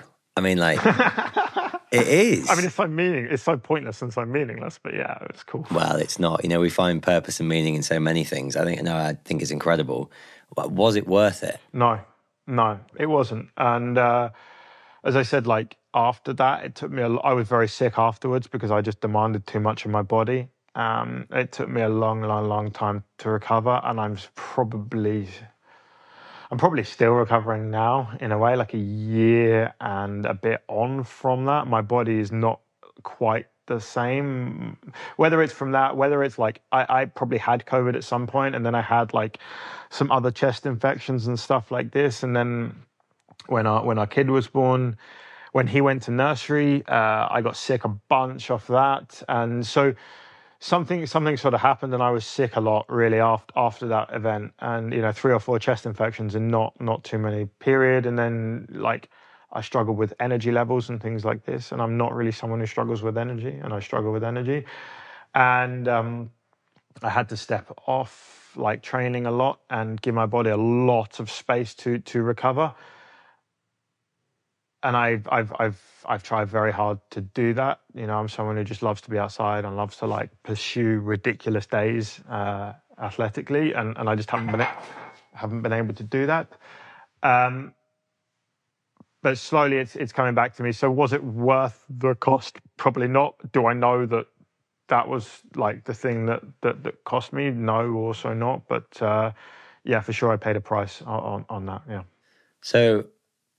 what's your lifestyle like now? I think like just to give it some context, you know, you you live in a really remote part of the Pyrenees in a little cottage from what I can see on social media, and you're chopping wood and living that life. Like that's a conscious dream, choice, man. Right? Living the dream. Yeah, I, I, my, my, I, I joke, it's my dream, other people's nightmare. You know? Yeah, it's interesting. Like so, so this that was twenty twenty. Two, when I achieved that second place. Obviously, twenty twenty-three, I didn't struggle to get sponsorship because I'd achieved second place. It was like, it was pretty easy. It was like, right, let's sign on the line. Money's, money's all right. It's not great, but we can live for another year. you know, we live in the Pyrenees, life's pretty cheap. You know, let's be clear, I'm not I'm not exactly driving around in a Lam- Lamborghini like some some idiots on social media you see. You know, I have a banged out twenty-year-old Subaru and uh, yeah, that that's life. Um, but that's cool. So I wouldn't want a Lamborghini if you gave it to me. Uh, I'd sell it. I'd sell it and then live for another twenty years on the money to uh, to train as a full-time athlete. But yeah, so that was twenty twenty, twenty twenty-three, when I actually, just before I went to race in twenty twenty-two, we we bought this um, really old house up in the Pyrenees. And the reason we bought it was like, it ticked some boxes. One, we had enough money to buy it. So it was like, we could actually buy it. Two, they had a nursery and a school within cycling distance. So I can take the kid to school on the bike. That was like non-negotiable. I'm not getting in a car to take him to school or doing that sort of thing. Um, and then there was a few shops. And then uh, it was like, there was a footpath that went out the back door of the house up into the mountains. And that was like my dream. I wanted to walk out the house onto a footpath and just be in the mountains. I don't want to have to walk through the village or the town or anything. I was like, I want to be on that footpath. I want to walk out my door and just go. Um, and then um, I managed to persuade Isabel, my, my wife, to move here. I'm, I'm not really sure how. I think I just, I, I wore it down long enough and long enough. And I was like, well, this is it. Let's do it. And then eventually one day she was like, okay, let's do it. So just to shut me up, maybe, you know, she thought, wow, you, you. She's actually said to me since that she came to live here because she thought it would make me happy. and, uh, but I mean, I, you know, she does like living here, although a lot of good things. But we can't know. gloss over that statement. I mean, that is amazing. Yeah, my, my wife's my wife's spectacular, and I love her to the end of the earth, and and you know, yeah, she's amazing. Uh, but uh, you know. There's not a, we, her family live in the U K and she misses them. And, you know, it's, it's pretty hard existence in some ways as well, for sure. But we also have a very good quality of life here. Like the air is clear, you know, our son can run around outside. We have, you know, started making genuine friends who like to pursue the same things that we like to pursue, not, um, you know, I don't know. I won't, yeah, I won't say something because I'm sure I'll upset someone, but, you know, not, not just like people, you know, or whatever. Um, pub friends, let's call them pub friends. There you go. So that's, it's a really cool bit. It just takes time, obviously. So we, we came up here actually when, when Lennox was eight months old or something, which was pretty... Looking back on it now, she showed me a photo of him when we moved here on moving day, and we're, we're, we're dragging our stuff up to the house on a tractor and a trailer, because that's how you get stuff up to the house here, because you can't get here by car. You have to walk up to the house or use a tractor. And there's this little, like, you know, drooling eight-year-old, eight, eight-month-old kid. And it's like, wow, we did that. That was pretty wild and pretty brave. So maybe I do live a slightly adventurous life in that I just I just get on and do things and whatever. I'll make the best of it.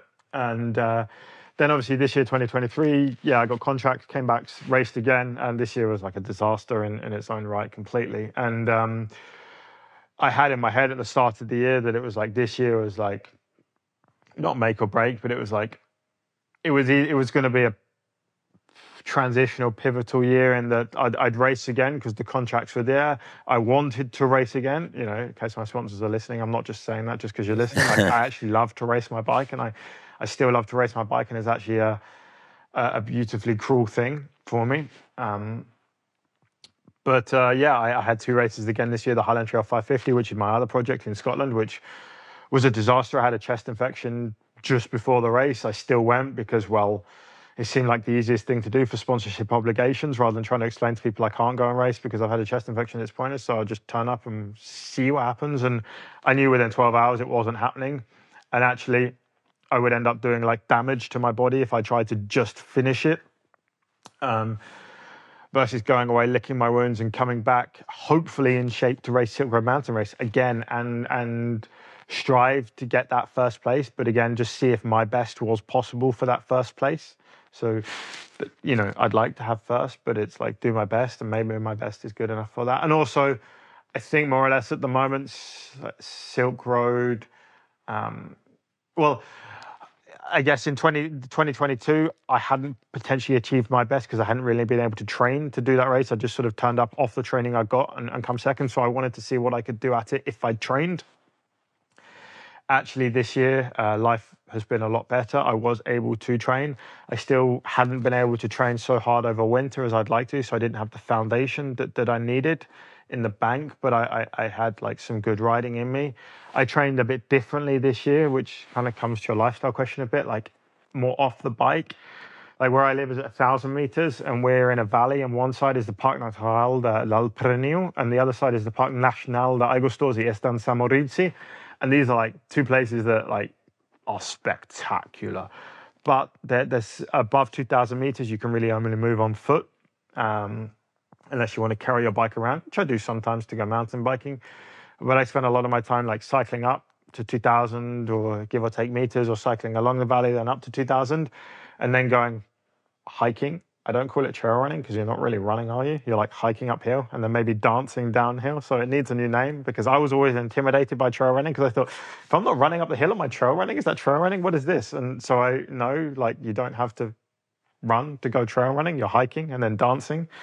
Um, so yeah, I started hiking and dancing in the mountains above two thousand meters and scrambling around a bit and stuff. And, uh, opening some new doors into some other ways to pursue like mountain movement. And, and this is what I like, movement for me. And that was really cool. And actually I spent a lot of time like hiking with my son in, in the rucksack, and he's like fifteen, sixteen kilos at this point. And like I was doing like three, four hour hikes with him up like one thousand five hundred meters or so. So for anyone like that does stuff like that, I was strong. And like I was getting really strong. And um, I went to Kyrgyzstan, and I thought that I was, I wasn't as fast on the bike as I'd been in the past, and I perhaps wasn't as like fit, fit from a fast perspective, but I was strong, I was resilient, and I had depth of strength that would like envy any like mountaineer on a mountain expedition, where you don't need to necessarily be fast, you just need to be able to go and go and go and go. And I went to Kyrgyzstan, and Christ, I was in good shape. Like, I wasn't fast. I, I had a weird first day, perhaps with the altitude and these other things. Sadly, it just happens, and that's life, but whatever. But on the second day, something clicked. My my body came back to me, and I just started riding. And I, I, I remember riding from one thousand meters to four thousand meters in, in one afternoon, and it just was nothing. Like, it was just, I wasn't even, I, I wasn't even, obviously I wasn't out of breath because I wasn't pushing super hard, but I didn't feel anything in my body. I was just riding, and it was spectacular. And uh, things started clicking, and I was riding really well. And um, this, this this sort of like lifestyle of like just being active every day in the mountains was was paying off, because I was riding like I hadn't ever really ridden before. And anyway, what happened was uh, there was this section that was super dusty. I got loads of dust in my lungs. This sort of like ended up giving me, uh, I don't know what you'd call it, but like a chest infection. And I was coughing up uh, bloody mucus. And to the point that like I was having to like stop at the side of the road, like lean over and then like collapse coughing, because I couldn't breathe because I was coughing so much. But I was like, okay, I can manage with this. This is all right. It's not probably doing serious long-term damage, although it's not great, but I'm not too far from the finish and I'm riding really well. So let's just get this bloody thing done. So then at least I'm finished. Even if I'm like fifth place or whatever, I'm just going to get done. Um, and at this point I was about fifth or something. I still thought I could potentially get third if I... if I rode well, and I was riding well. So, but then I went over the second to last pass, uh, one hundred fifty kilometers to the finish in one thousand eight hundred kilometers race. So I was bloody close. And from here, I'd already ridden a lot of this. I'd ridden this course into the finish before, like two years ago. So I knew it. Um, so it was more of a like tick in the boxes of like, let's get this done. I, I got up to about three thousand eight hundred meters, give or take, you know.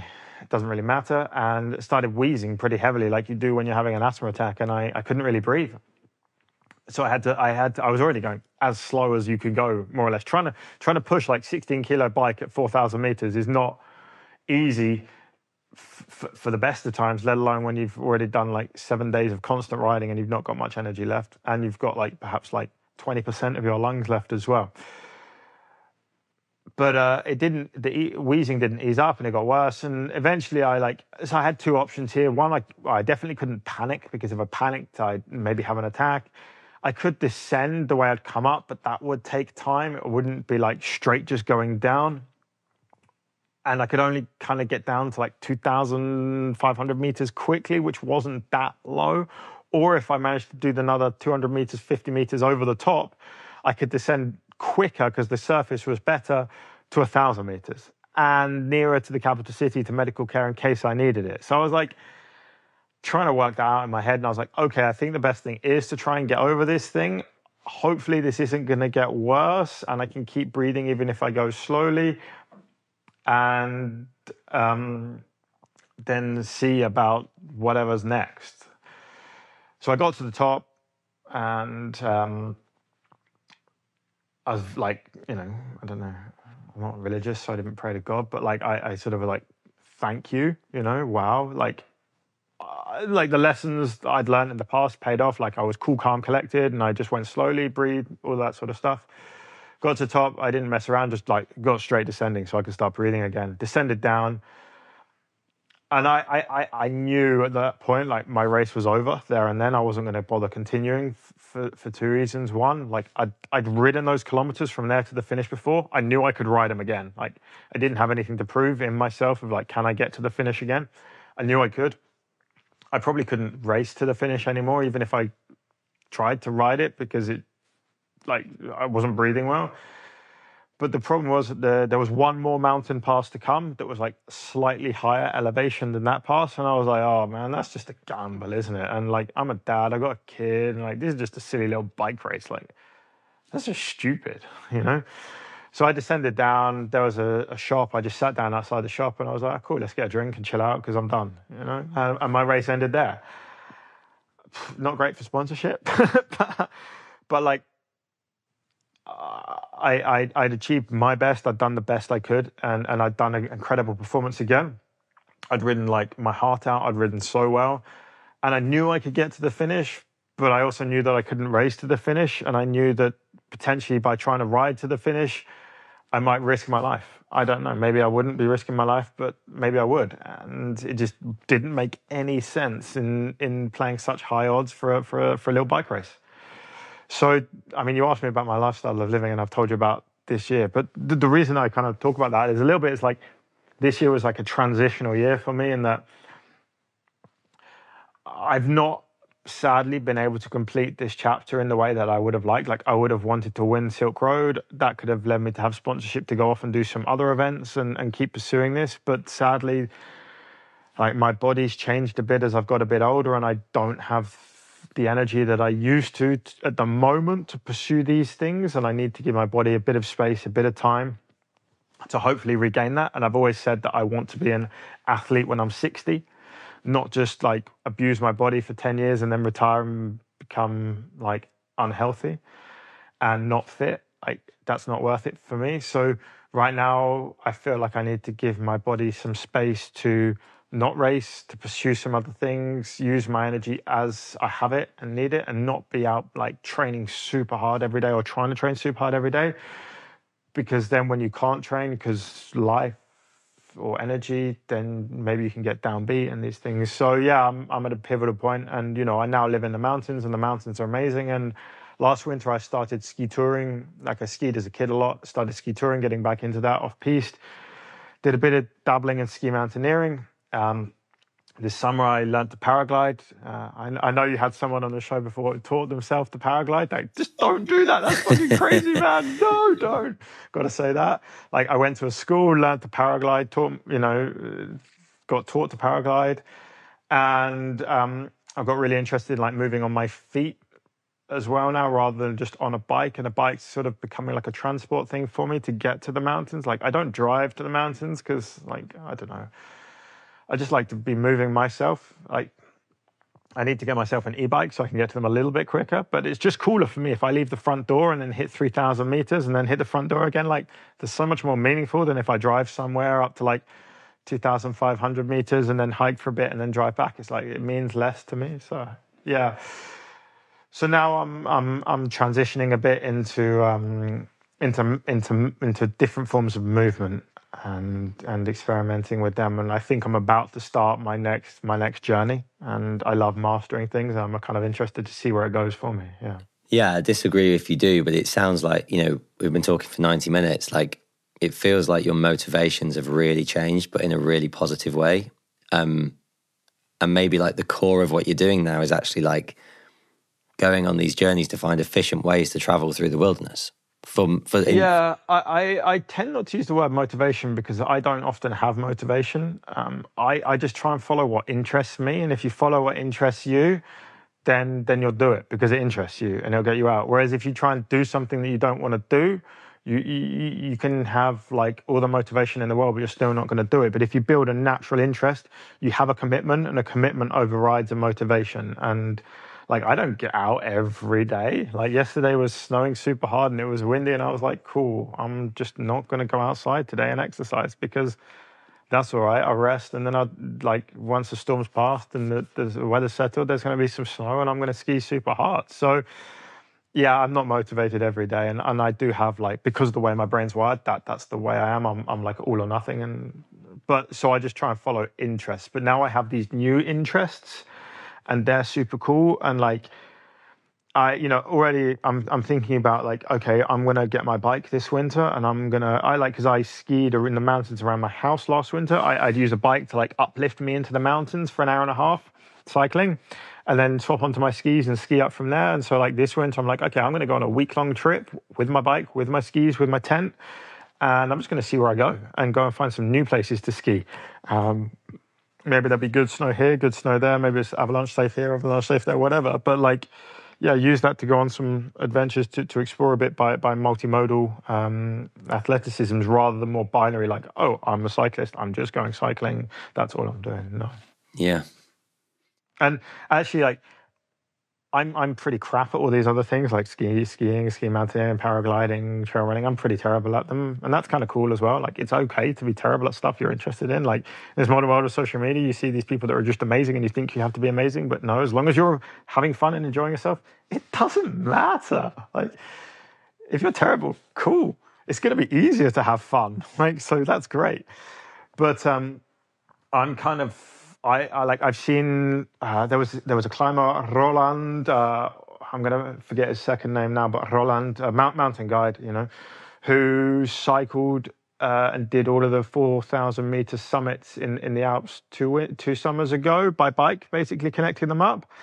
And I'm like, that's a really cool project, man. And I'm I, I'm starting to see more cli- and there's, so it's interesting for me to come on this podcast and talk to that sort of audience, because I'm starting to see more climbers, runners, ski mountaineers start to use a bike to do these things. And I'm like, hey guys, I'm over here, I'm using a bike. Like, it's really damn cool. Like, if you can like work out how to cycle, which isn't particularly difficult, but you need to get a bike fit and a few other things which are kind of important, you might actually find that your adventures become a lot more fulfilling and a lot more interesting for you if you can experience it in that way. And if I can perhaps like try and inspire some of these people to stop getting in their car and driving to the mountain and doing this stuff and, and, and try and experience it using a bike or even on foot. I don't, I don't care, do it on foot, but you can travel around the valley pretty easily on a bike, or you can have a really amazing journey. And I'm not like, I'm going to go into the environmental issues of it because that's like, it speaks for itself, but just from a personal selfish level of like fulfillment, it's amazing.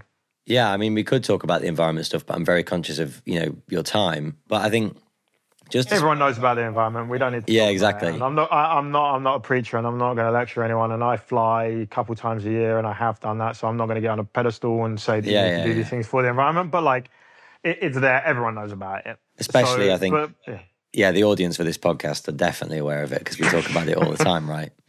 But it's so interesting what you just said. I mean, this is an extreme example, but it's deliberately extreme. I shot a feature film this summer with Alex Honnold and Tommy Caldwell, and oh wow, part, I didn't know you were part of that. Yeah, and their journey on Alaska biking. Yeah, yeah. So they cycled from Tommy's house to the Devil's Thumb, and then we went up there, and we, you know, and at first, I'll be honest, and I said this to Tommy, I was like, "This feels super contrived. Like T V have just come up with this thing for you to do," and he was like, "No, dude, this is my idea." Yeah, and I was like, "Oh, that changes everything," and like. People have said, yeah, but they're pro athletes and they're millionaires and all this stuff. And like, yeah, I get that. Of course I get all that. They wanted to prove a point. And actually, Alex, who was kind of resistant to the whole thing at the start, he just was like, my friends asked me to go and I want to support my friends. He said, it's completely changed my mountaineering experience because I approached the mountain slowly. Yeah, it's beautiful. Like, you're not... Yeah, I mean, I, I saw Alex Honnold actually did like some big day on, on a mountain before a few years ago with a bike as well. Like he cycled out or did a traverse, like, and that's cool. Like, it, I, again, if you do it by foot, that's cool as well. But okay, you know, I think the thing is like people are like, oh, I want to go to the Alps and do Mont Blanc. And that's what I want to do. So I'm going to have to get in my car or fly and drive there because I'm time limited, or I'm going to fly to the Karakoram and do this and that because that's what I want to do. And if you're going to start doing things more like this, either by using foot or bike or even kayak or whatever to transport you to to the place, and for sure there's no qualm in like driving somewhere and then getting on your bike and then cycling around and that, like you can do that totally. But you have to be more humble in your objectives and perhaps a bit smaller in your objectives. And I think that's not cool for Instagram or like cool for like telling your friends. And people are a bit more like hesitant to do that. But I think people that, well, you should just do it for yourself is the first thing. But um, yeah, if you're willing to do that, you can do some really amazing, amazing things. But I think that's also like busy lives, whether your parents, whatever, but also the carbon thing. Like, I feel like we are seeing this amazing transition with these like stolen adventures. Like in December, I'm going to go and run the Sandlings Walk, which is, I live in the flattest county in England. And we're going to run ninety-five K over two days. We're going to pre-stash our gear because the ethics are mine. They don't belong to anybody else here. And yep. It's a door-to-door mission. Yeah. And it's like, I can take the two days off. I've got the childcare. My friend's going to do it with me. We're not super fit. But like, I could probably have flown to the Alps and gone and done two really cool routes. And I don't get to do that anymore. But I will get so much out of doing that journey close to home. So much. Yeah. Yeah, I, I I I I have this mindset as well, and I haven't always had this mindset, and so I, I I'm not on a pedestal or anything like that. And no judgment to anyone else, but it's, it's like this is how I want to live right now, and I've come to live in this beautiful place. And part of the thing for living here is that I don't need to leave here. I don't go on holiday anywhere. I don't go anywhere. I don't go anywhere. Like I'm here, and I said to so I've been lucky enough to make a couple of really good friends here, um, who are into the same sort of like stuff as me, like crazy stuff. And I said to one of my friends, Monse, and a few other people were like, I want to know these mountains like the back of my hand. Like, I want to know every single rock in, in one hundred kilometers from my house. And I would rather know every single rock in one hundred kilometers from my house than ever go to the Alps and, and do these things in the Alps, which like, okay, the Alps are super cool. And like, there's so much amazing stuff there. And yeah, I look on Instagram, I see these like guides fucking climbing and then paragliding off. And I'm like, wow, that looks really cool. I wish I could do that. Definitely a huge tinge of jealousy.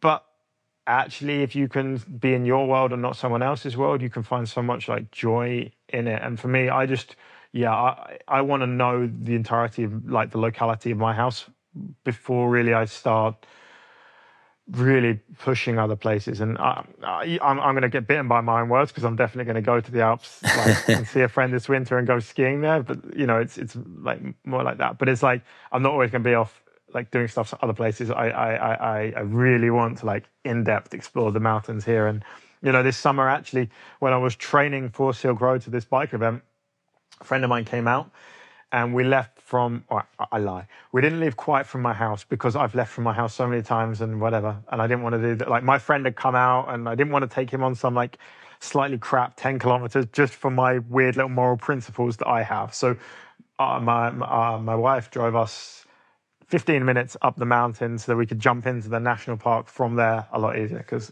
well, he, he doesn't have to abide by my stupid rules. I, I need to flex sometimes actually. But, uh, and then we did a, a, a week of uh, like trail running um, between like two and three thousand and a bit meters. What trail running again? Here I go hiking and dancing uh, between two and three thousand meters to to train for Silk Road because I was like, well, that's great altitude training for me. Also, hiking uphill is really great for cycling. It's it's pretty similar muscles. And uh, I decided to explore some of the the Augustodes's National Park, and this was spectacular. Yeah, I think we'll let you off your fifteen minutes. Um, cool. Well, I have I have weird moral principles. Yeah. No, I think they're great. It's better than apathy. It's a, that's a very autistic, like uh, it's a very autistic black and white thing. So. Yeah. well, um, yeah, I'll try and draw this to a close. I think you said earlier, um, you know, your wife moved out there because she thought it might make you happy. Has it made you happy? It's it's an interesting thing. It's an interesting thing, and I I, I do think about this. Like, people often say that that you know. Rich people can still be unhappy and still have problems. And it, it is true, you can. And someone that lives in a beautiful place with a beautiful family and, you know, these things can still have problems, yeah. There's no doubt about that. But man, I, I wake up every day and I look out and I see like three thousand meter peaks around my house. And I'm like, I go out running on the trails behind my house and I cycle my kid to school and stuff. And it's like, uh, my life is spectacular. Yeah. And I've worked hard to get here. We've made sacrifices to come here. And uh, I'm so grateful for my life. Amazing. Well, I ask the same two questions at the end of every episode, so I'll ask them of you now. The first is, what scares you? Losing myself. Can you build on that?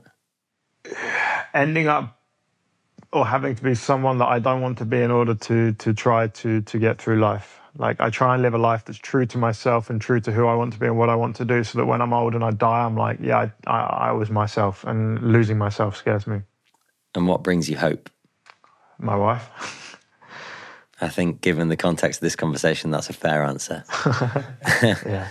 Ace, well, um, I, I don't want to sound disingenuous, but this has been one of the most interesting and thought-provoking conversations I've ever had on this podcast. Like, I've enjoyed this genuinely, like, so much. I mean, it has some cool people and cool podcasts, so I'm, I'm flattered, thank you. It's really resonated with me. Um, Thank you so much. No, that's cool. I look forward to watching the film on, on Alaska because, man, that that that inspired me.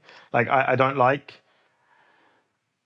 I don't like climbing because it's too slow for me. I also don't like it because I don't know how to do it, and I don't want to have to learn how to do it because I can't find someone to teach you. But it's, too, it's a bit too slow for me. It's a bit too slow. I like to be, it's that movement and really like, yeah, being moving that keeps me going. But uh, I'm I'm really inspired by that to to to to try and do more trips like that and get more into like bigger mountain movement and stuff. So I'm I'm looking forward to watching it. Well, if you are, I and think... I'm, I'm also I also have to say that I'm really happy that so many other people are going to watch that and be inspired by that as well and be like, oh, let's start using bikes because bikes are cool. So yeah. Well, and what I love about that story is it's not it's not like a ego trip story. It's not a death danger story. It's a buddy movie about two guys who love going on adventures together. And I think that's hugely motivating. And on the speed thing, you know, I've had the privilege of watching a lot of climbers at elite levels do their thing. Alex and Tommy, the traverse that they did, the previous record was three and a half days. They did it in eighteen hours moving together. Yeah, I mean, yeah, I mean, I, I know, uh, yeah, I'm not going to become the next Alex Honnold, am I? I'm going to be, you know, trying to like push my way up some little pitch, and half an hour later, oh, where do I, where do I put this, uh, where do I put this bit of protection? Uh, uh, maybe I should go there. So, yeah, stick to, I think, I think Killian, Killian Yonet's got it really good. He's stuck to what he's good at and verged a little bit on the sides, and that, that's worked really well. And I think, you know, if you invest in too many different things, you, you, you can become not good at anything. So, although saying that, I don't know, if anyone ever wants to take me climbing and teach me to climb, like, I'll, I'll carry your gear around and I'll, I'll carry you up the mountain with you if you teach me to climb. Be careful, so, yeah. I'm sure you'll get some offers. Ace, well, we'll leave it there. Thank Thanks, you man. so much. Thank you. Thanks for listening. If you want to get in touch, then you can email me at matt at terra incognita dot studio. And finally, as always, please do leave us an honest review on iTunes. They're a big help and it really does help us bring the podcast to a wider audience.